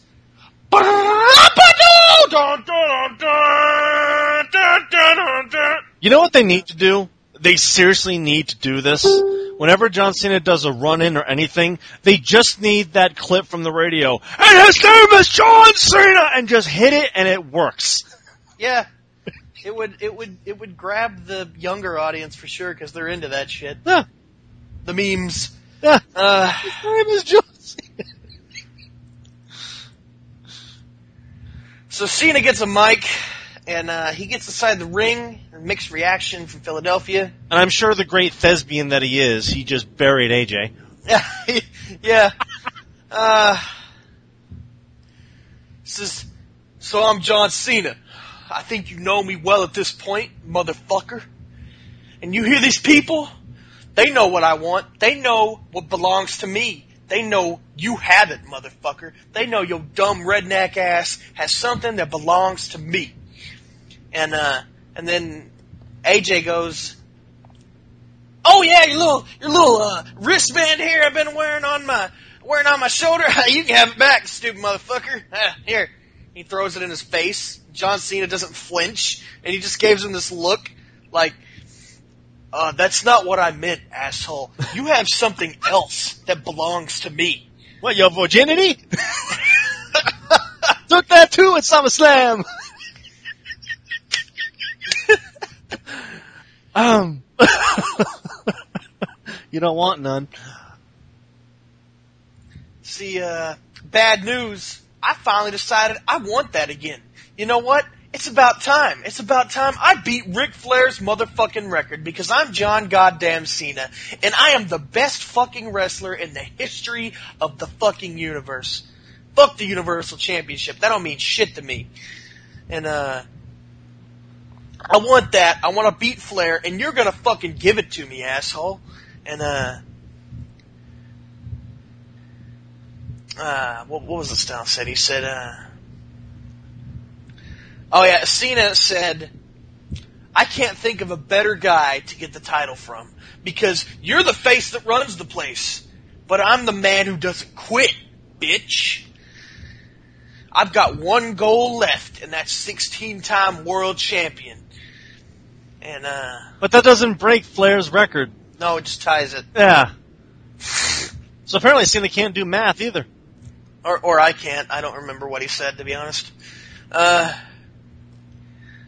Dean Ambrose music hits. Uh, Styles holds up the world uh, championship in his face. Ambrose grabs the mic. He's like, "You crazy bunny son of a bitch!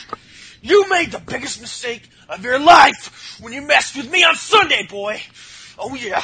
You took something from me. No, see, championships, they come and go. They come and go, man. I can fucking handle that, but you fucking stole from me. You took something from me, and I swear to, I swear to God, for the rest of your fucking life, I'm gonna make your fucking life hell until I get that fucking championship back. And even when I get it back, you are gonna be dead in the fucking ground, you little redneck cocksucker. You piece of shit. I swear to God, I will fucking kill you. And then Cena's like, Ambrose, you fucking suck. Shut the hell up.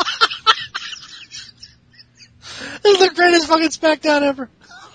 That's pretty much what happened. Cena was a dick for no reason to Ambrose. Uh, Cena's like, dude, you're complaining about getting kicked in the nuts when you when you dropped him on the rope last week, and I'm like, Cena, that was that was not even a match. That was you can't even compare the two. Shut the fuck up.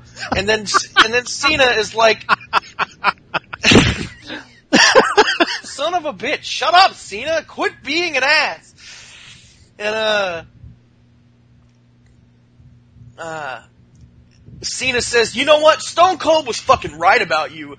He's, you know, he said you were rested on your laurels and you're a shitty champion. You know what, brah? You fucking are. You're the fucking worst champion ever seen in my goddamn life. You ugly son of a bitch. You know what? Get the fuck out of my way. This is my fucking championship. I'm taking it. Ambrose, you don't deserve shit because you're a shitty champion. And then Ambrose, this is like, uh, this was a good promo from all three guys, to be honest, especially Ambrose and, and John Cena. Ambrose is like, he's like, oh, I'm sorry. you have me confused with someone who gives a shit what you have to say. And, uh, you know what? I, I don't give a damn about anything you do. You're a lazy ass part timer. You're the guy who was supposed to always be here. But look at you now. You're off doing your little fucking morning shows and your stupid ass movies and all this shit. You're the fucking rock now, you little bitch. I don't want to hear you step up to me ever again. So it gets really fucking complicated and, and, and just full of shit in the ring. And then, he calls him, he's like, Cena, you're a corporate puppet. You can't do shit in the ring anymore. You're old. You're a fucking part timer. I mean, you what the fuck? You couldn't even beat fucking AJ Styles at SummerSlam. You couldn't do it. Who the fuck made what? Ma- what makes you think you're fucking anybody anymore? And uh, Shane McMahon comes out. Uh, he gets a big reaction from Philadelphia, and uh, he says, "John, AJ, Ambrose." You're being a bunch of cunts. Quit it. It's time. I think you guys should have a match. But not tonight. So, what I'm gonna do, because Styles took the easy way out, uh, you're gonna have a one-on match, one-on-one, or something, I don't know. Let me, let me read this again. I'm, I may be getting this mixed up. One Uh, on, on one on one on one match. yeah.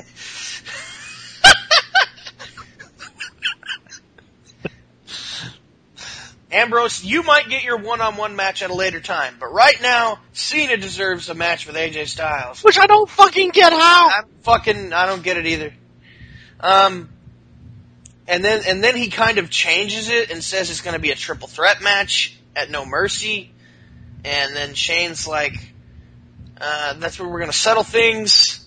So, uh, but tonight, I really like this dynamic of uh, John Cena and Dean Ambrose, who don't get along at all. You guys are going to be on a team. You're going to fight AJ Styles and a partner of your choosing. Oh, and AJ, since you're such a dick, I know nobody wants to be your partner, but if you can't find one, we will appoint you one, which would be uh, James later on in the night, the jobber who Braun beat up like last month, and that was great.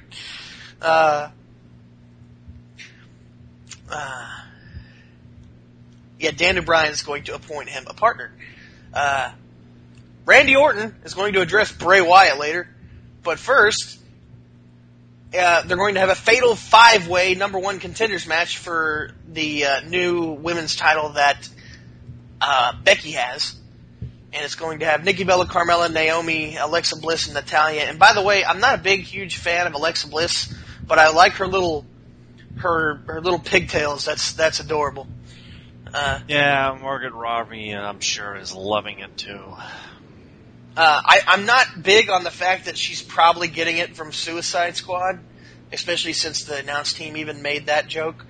But uh, she's pulling it off better than Harley Quinn did. Oh, yeah. Uh, I'm not. Uh, the I mean, I don't think she's bad, but I hear people constantly say she's like the hottest chick in all of WWE. Oh, like, she, no. like she wins all these polls and stuff, and I'm like, she's pretty as fuck, yeah. But I mean, how is she? Is she that damn good looking, really?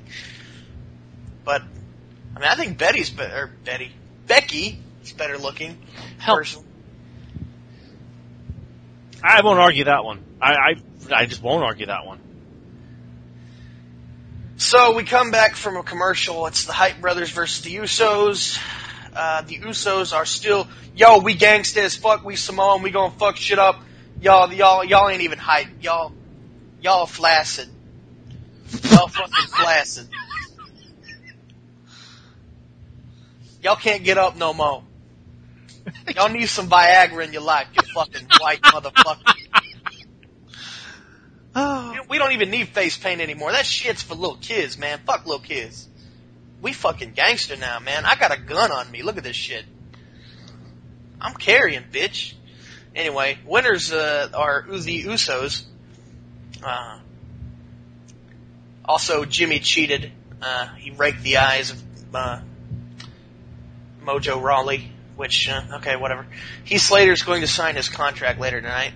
Uh, we also get a Kurt Hawkins video package, and uh, Kurt Hawkins is uh, acting like a douche, and he's saying it's time to face the facts because I am uh, a Chuck Norris meme from circa 2004 uh, or 2006, whenever it was uh, when the Chuck Norris They're thing started. It's the 12 years behind. Yeah, WWE is very behind on this joke.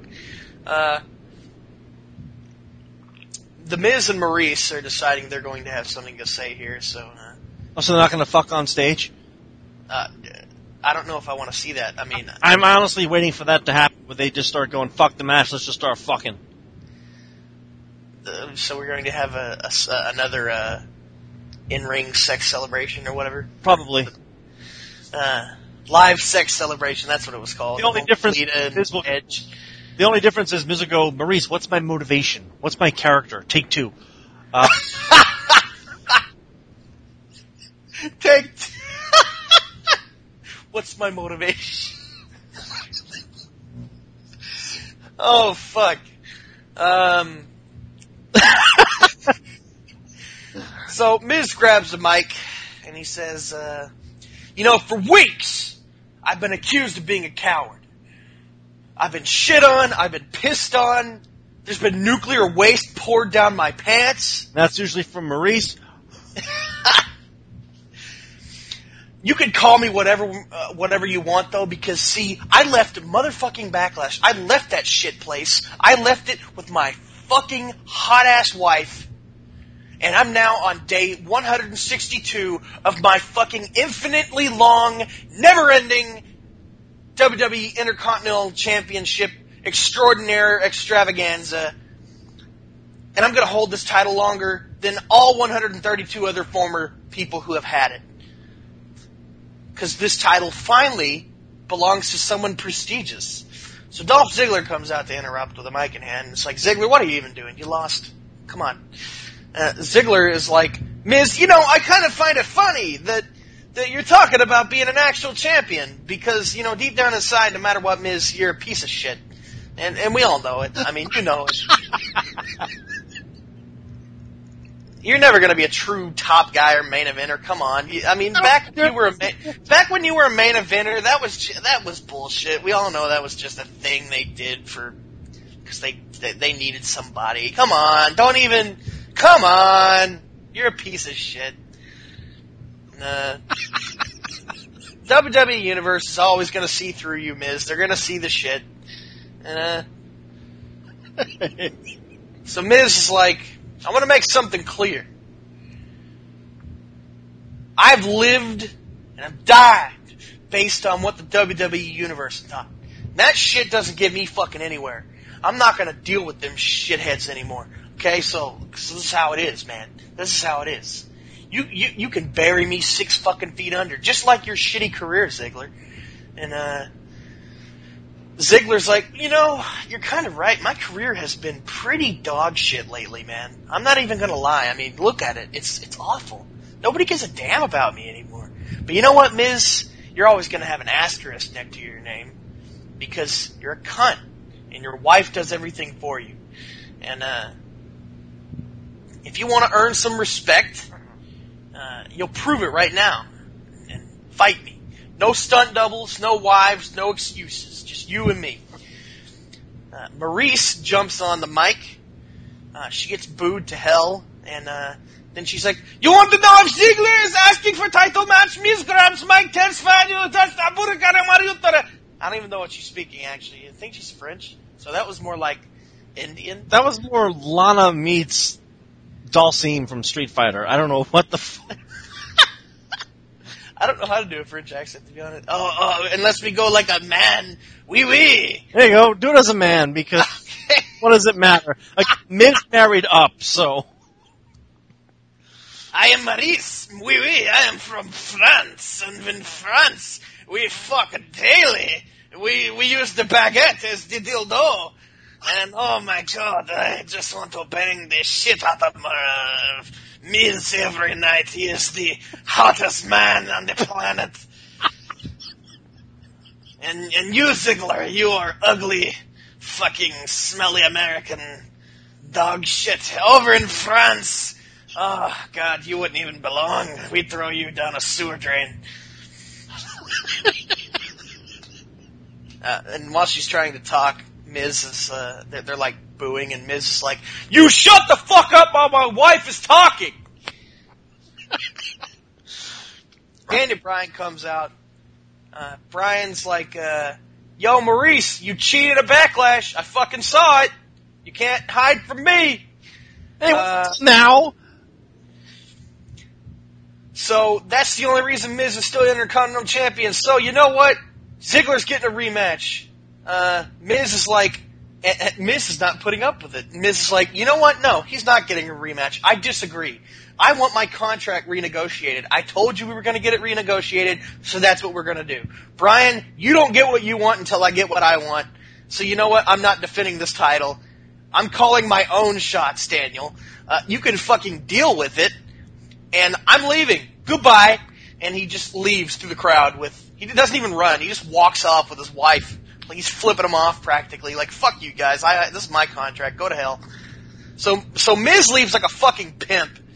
And Bryan and, Bryan and Ziggler are just standing there like, damn, son. I don't even know what we can say to that. So, he leaves like a pimp. uh, he's actually he went on Facebook and put a new uh, promo thing up where he's saying he wants to be signed for, with Raw with people who will appreciate him. So he's trying to renegotiate his contract in kayfabe to get on Raw, apparently.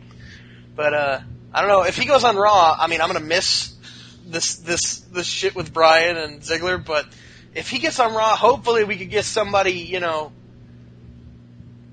that that could like Cesaro or or or Rusev. I don't know. Mostly Cesaro. I don't think Miz is going anywhere. I think the Bryan Miz saga is going somewhere. Yeah, maybe. I mean, uh, which by the way, as he was talking shit, you should have seen Bryan's face again. oh my god, he was starting to walk towards the ring slowly and started to climb up into the ring. like he was just ready to murder Miz. I, I think maybe Bryan, I, I don't know. I don't know what's going to happen. Maybe he'll wrestle again. I, I'm not holding my breath, but they sure are teasing it. Which that could be the only reason they're doing it. They just want to tease it to make people watch. But I would love to see him just maybe just do the running knee to Miz and give him the finger. Uh, so we have a rematch uh, between a Baron Corbin and Apollo Crews. Your favorite couple. Yeah, um, Corbin just walks out, attacks him right away, throws him out the ring, and does the end of days outside of the uh, uh, ring on the mats, I guess, around the ring. Uh, so it's no contest. Um, then, as Corbin is leaving, Jack Swagger's music hits. Swagger's walking down the ramp. He kind of looks at Corbin like, "Hey, you know what? You're a dick."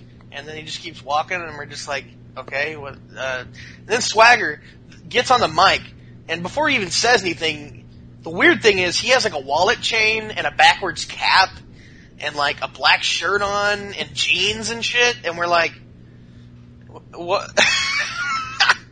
what what's going on? And and so Swagger is like he's like, as of today, SmackDown Live is the new home of twelve oh one and I'm fucking I'm fucking Jack Swagger and and you don't know Jack if you didn't know I was gonna be on this show because I got the biggest wisp in all of the fucking guys in the entire fucking country. And I am I am so happy to fucking be here because I'm Jack Swagger. You know what? You know what? It's not just gonna be us doing good. It's gonna be it's gonna be we. We the people. Yeah. And so yeah, uh he did the weirdest promo. I don't know what he was doing like weird jokes and like trying to sound like hip and cool and shit and it was really strange. I, I probably didn't get that across. I was trying to do his lisp, but uh, That made Mike Tyson sound like a fucking linguist.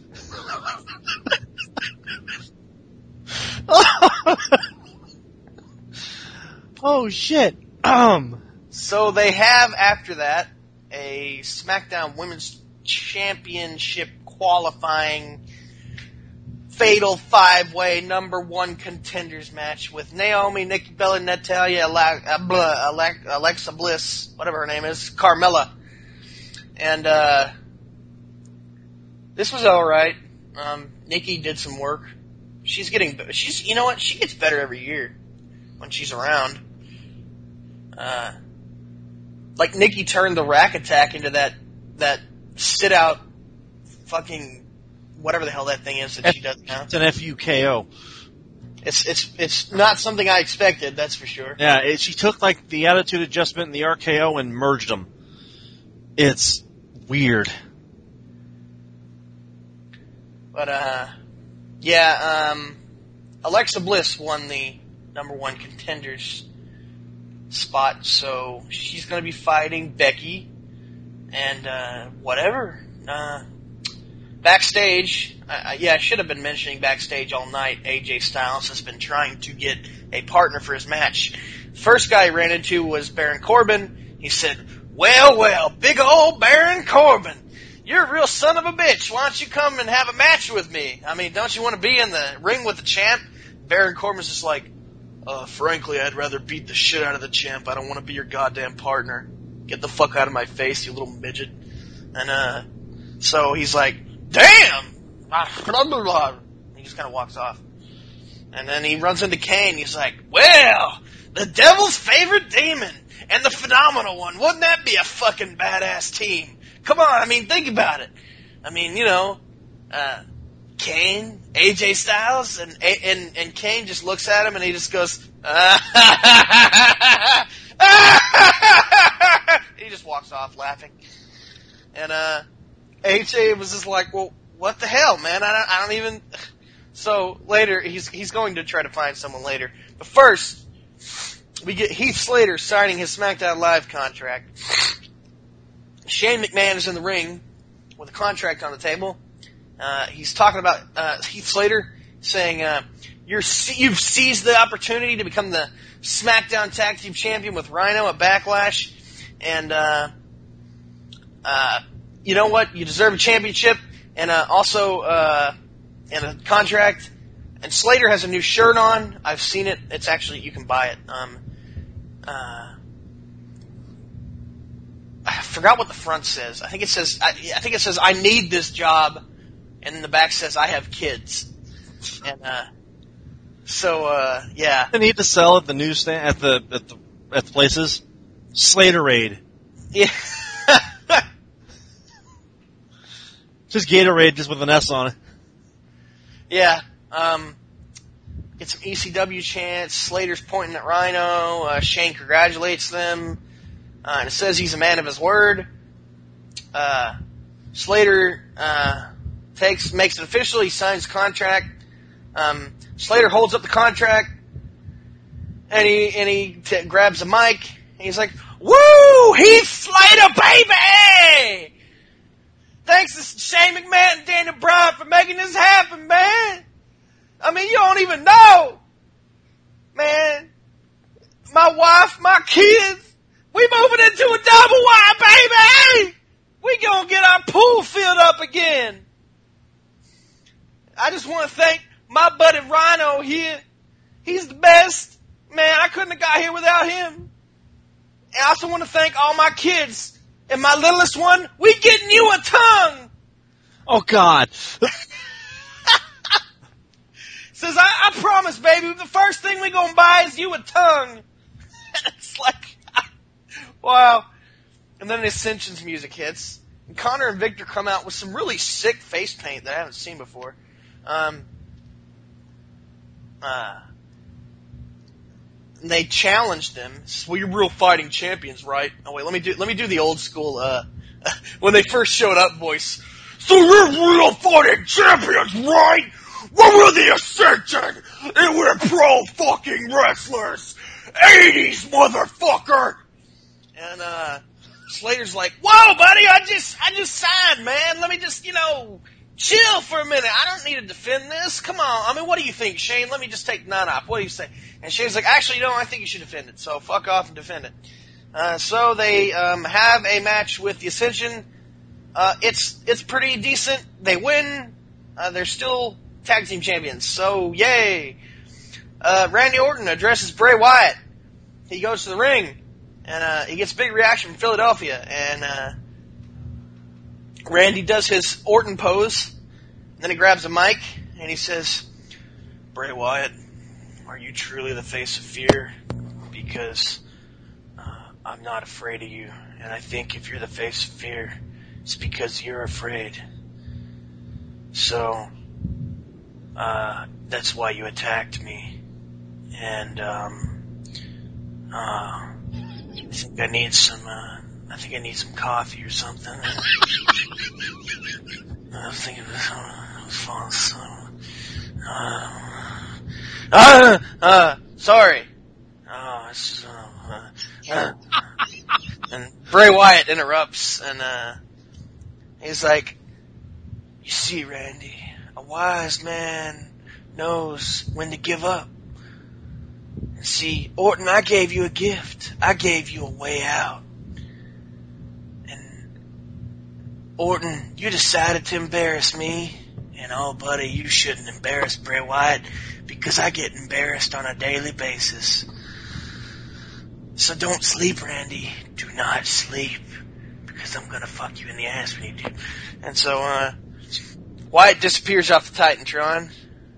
And then we get a live shot of Wyatt now standing right behind Orton. And Orton's like, come on, bring it on. Bring it, bring it, bring it on. RKO's. Come on, bring it. I got an RKO. Just bring it. I have an RKO. I have it in my pocket. I will just pull it out. And then the, they do the blah, blah, blah, and, uh, Eric Rowan is right behind him, which I thought these guys had broken up, so they can't even make up their mind on doing what they want to do with Bray Wyatt. They, the only thing they can seem to remember to do correctly with Bray Wyatt that they always want to do is make him lose. that is the single most consistent thing about Bray Wyatt is that he loses.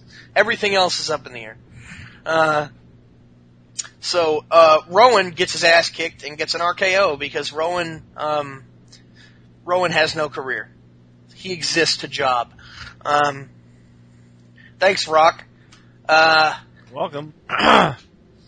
John Cena, Dean Ambrose versus AJ Styles, and uh,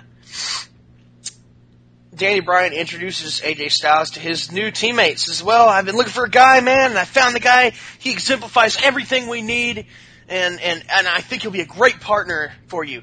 This is James Ellsworth, and it's the jobber that Braun Strowman beat up. Uh, I want to say a month ago. Yeah. The first one with no chin, and the and the the shitty hair, no physique whatsoever. He's like a pudgy little skinny absolutely no muscle tone. None. he looks like he's never stepped out of his room. Um, I probably look like I have. I probably look more threatening than he does, to be honest. And and I'm a fat ass, so. But uh, and he has that hilarious skull tattoo, like he thinks it makes him look badass. It's great. I love him. Uh, him and him and Johnny Knockout, the guy that loves big sweaty men. Those are the two. Those are the two jobbers they need to sign to permanent contracts. And uh, uh, so uh, that's going to be his partner, and he he comes out after after AJ Styles. Then Miz shows up, who had left earlier. Um, he does the skull crushing finale on James Ellsworth. And uh, and then he looks in the camera and he says, "What did I fucking tell you, Daniel? What did I fucking tell you? This is on my terms now, you little bitch. You can't wrestle for shit. In fact, you can't even wrestle. So you know what? I'm gonna be his fucking tag team partner tonight, and I'm gonna kick everybody's ass. And I swear to fuck, if you come out here, I will fucking kill you." And uh, Ms. Uh, Daniel Bryan is um, pretty irate because he comes out. I think maybe sometime later. I don't remember. Um, I may be just thinking of earlier. Anyway, John Cena, Dean Ambrose versus AJ Styles and The Miz. Um, it was okay, but it was basically a John Cena match after um, he got tagged in. Uh, Dean Ambrose refused to tag John Cena in for the longest time. He finally tagged him in. John Cena cleaned house. Um, he, me think of how exact. Something went wrong here. Um, yeah, um, he won the match, and then John Cena's trying to be all buddy buddy with Ambrose and hold his arm up or whatever, and Ambrose is just like, uh, no, and he kicks him in the gut and gives him the dirty deeds, and uh, so that's, uh, yeah, John Cena, Dean Ambrose won. Cena's laid out. Uh, Ambrose tells Cena, I'm going to see you at No Mercy, and if you ever dis- disre- disrespect me again, I will fuck your ass. And, uh, I learned from Shiki Baby. I will make you humble. Uh, so we see a shot of AJ Styles holding up the WWE Championship on the ramp, and he's like, I'm gonna shoot you all in the head. Ha ha! And, uh, yeah. So that was the end of SmackDown. Uh, it was, it was, it was good. Especially the beginning. Yeah, I have to say, Some parts of the middle. some parts. I, well, that's just been WWE consistently. It's very rare we get a show from start to finish that's just ball dropping, jaw gripping, or that should be the way around. Um, Ball gripping. ball gripping, jaw dropping. uh, you know, it's the kind of show that grabs you by the balls and you have no choice but to watch. But you know, um, no, this has got to be the longest fucking show we have done in a long fucking time. Uh, so I thank CM Punk for that.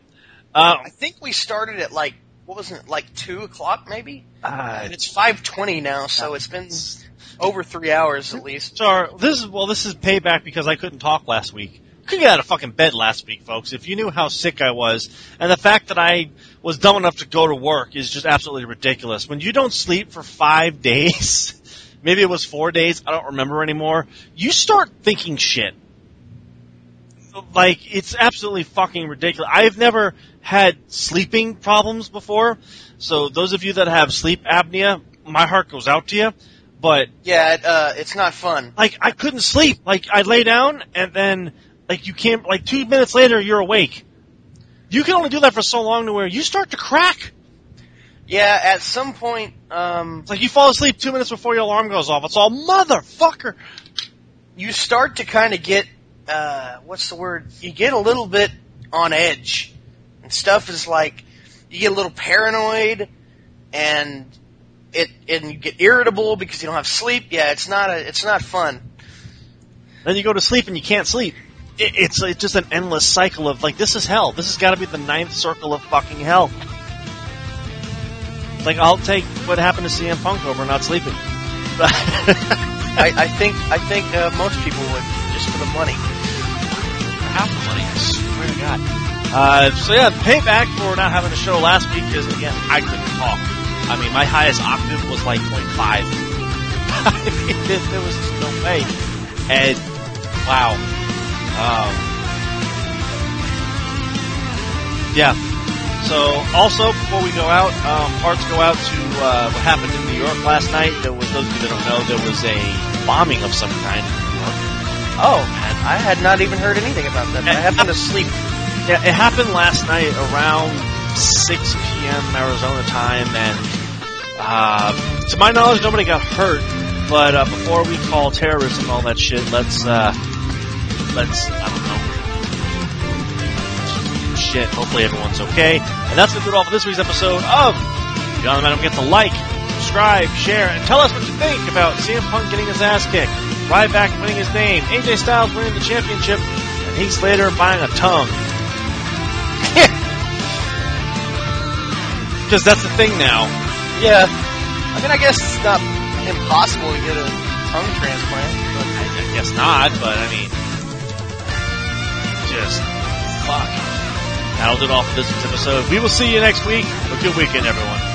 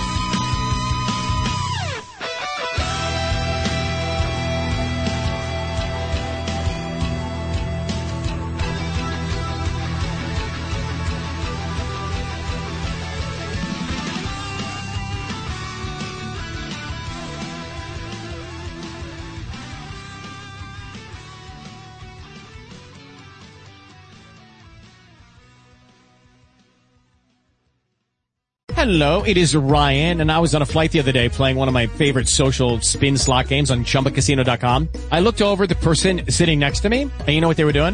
They were also playing Chumba Casino. Coincidence? I think not. Everybody's loving having fun with it. Chumba Casino is home to hundreds of casino-style games that you can play for free anytime, anywhere, even at 30,000 feet. So sign up now at ChumbaCasino.com to claim your free welcome bonus. That's ChumbaCasino.com and live the Chumba life. No purchase necessary. Group. Void were prohibited by law. See terms and conditions. 18 plus.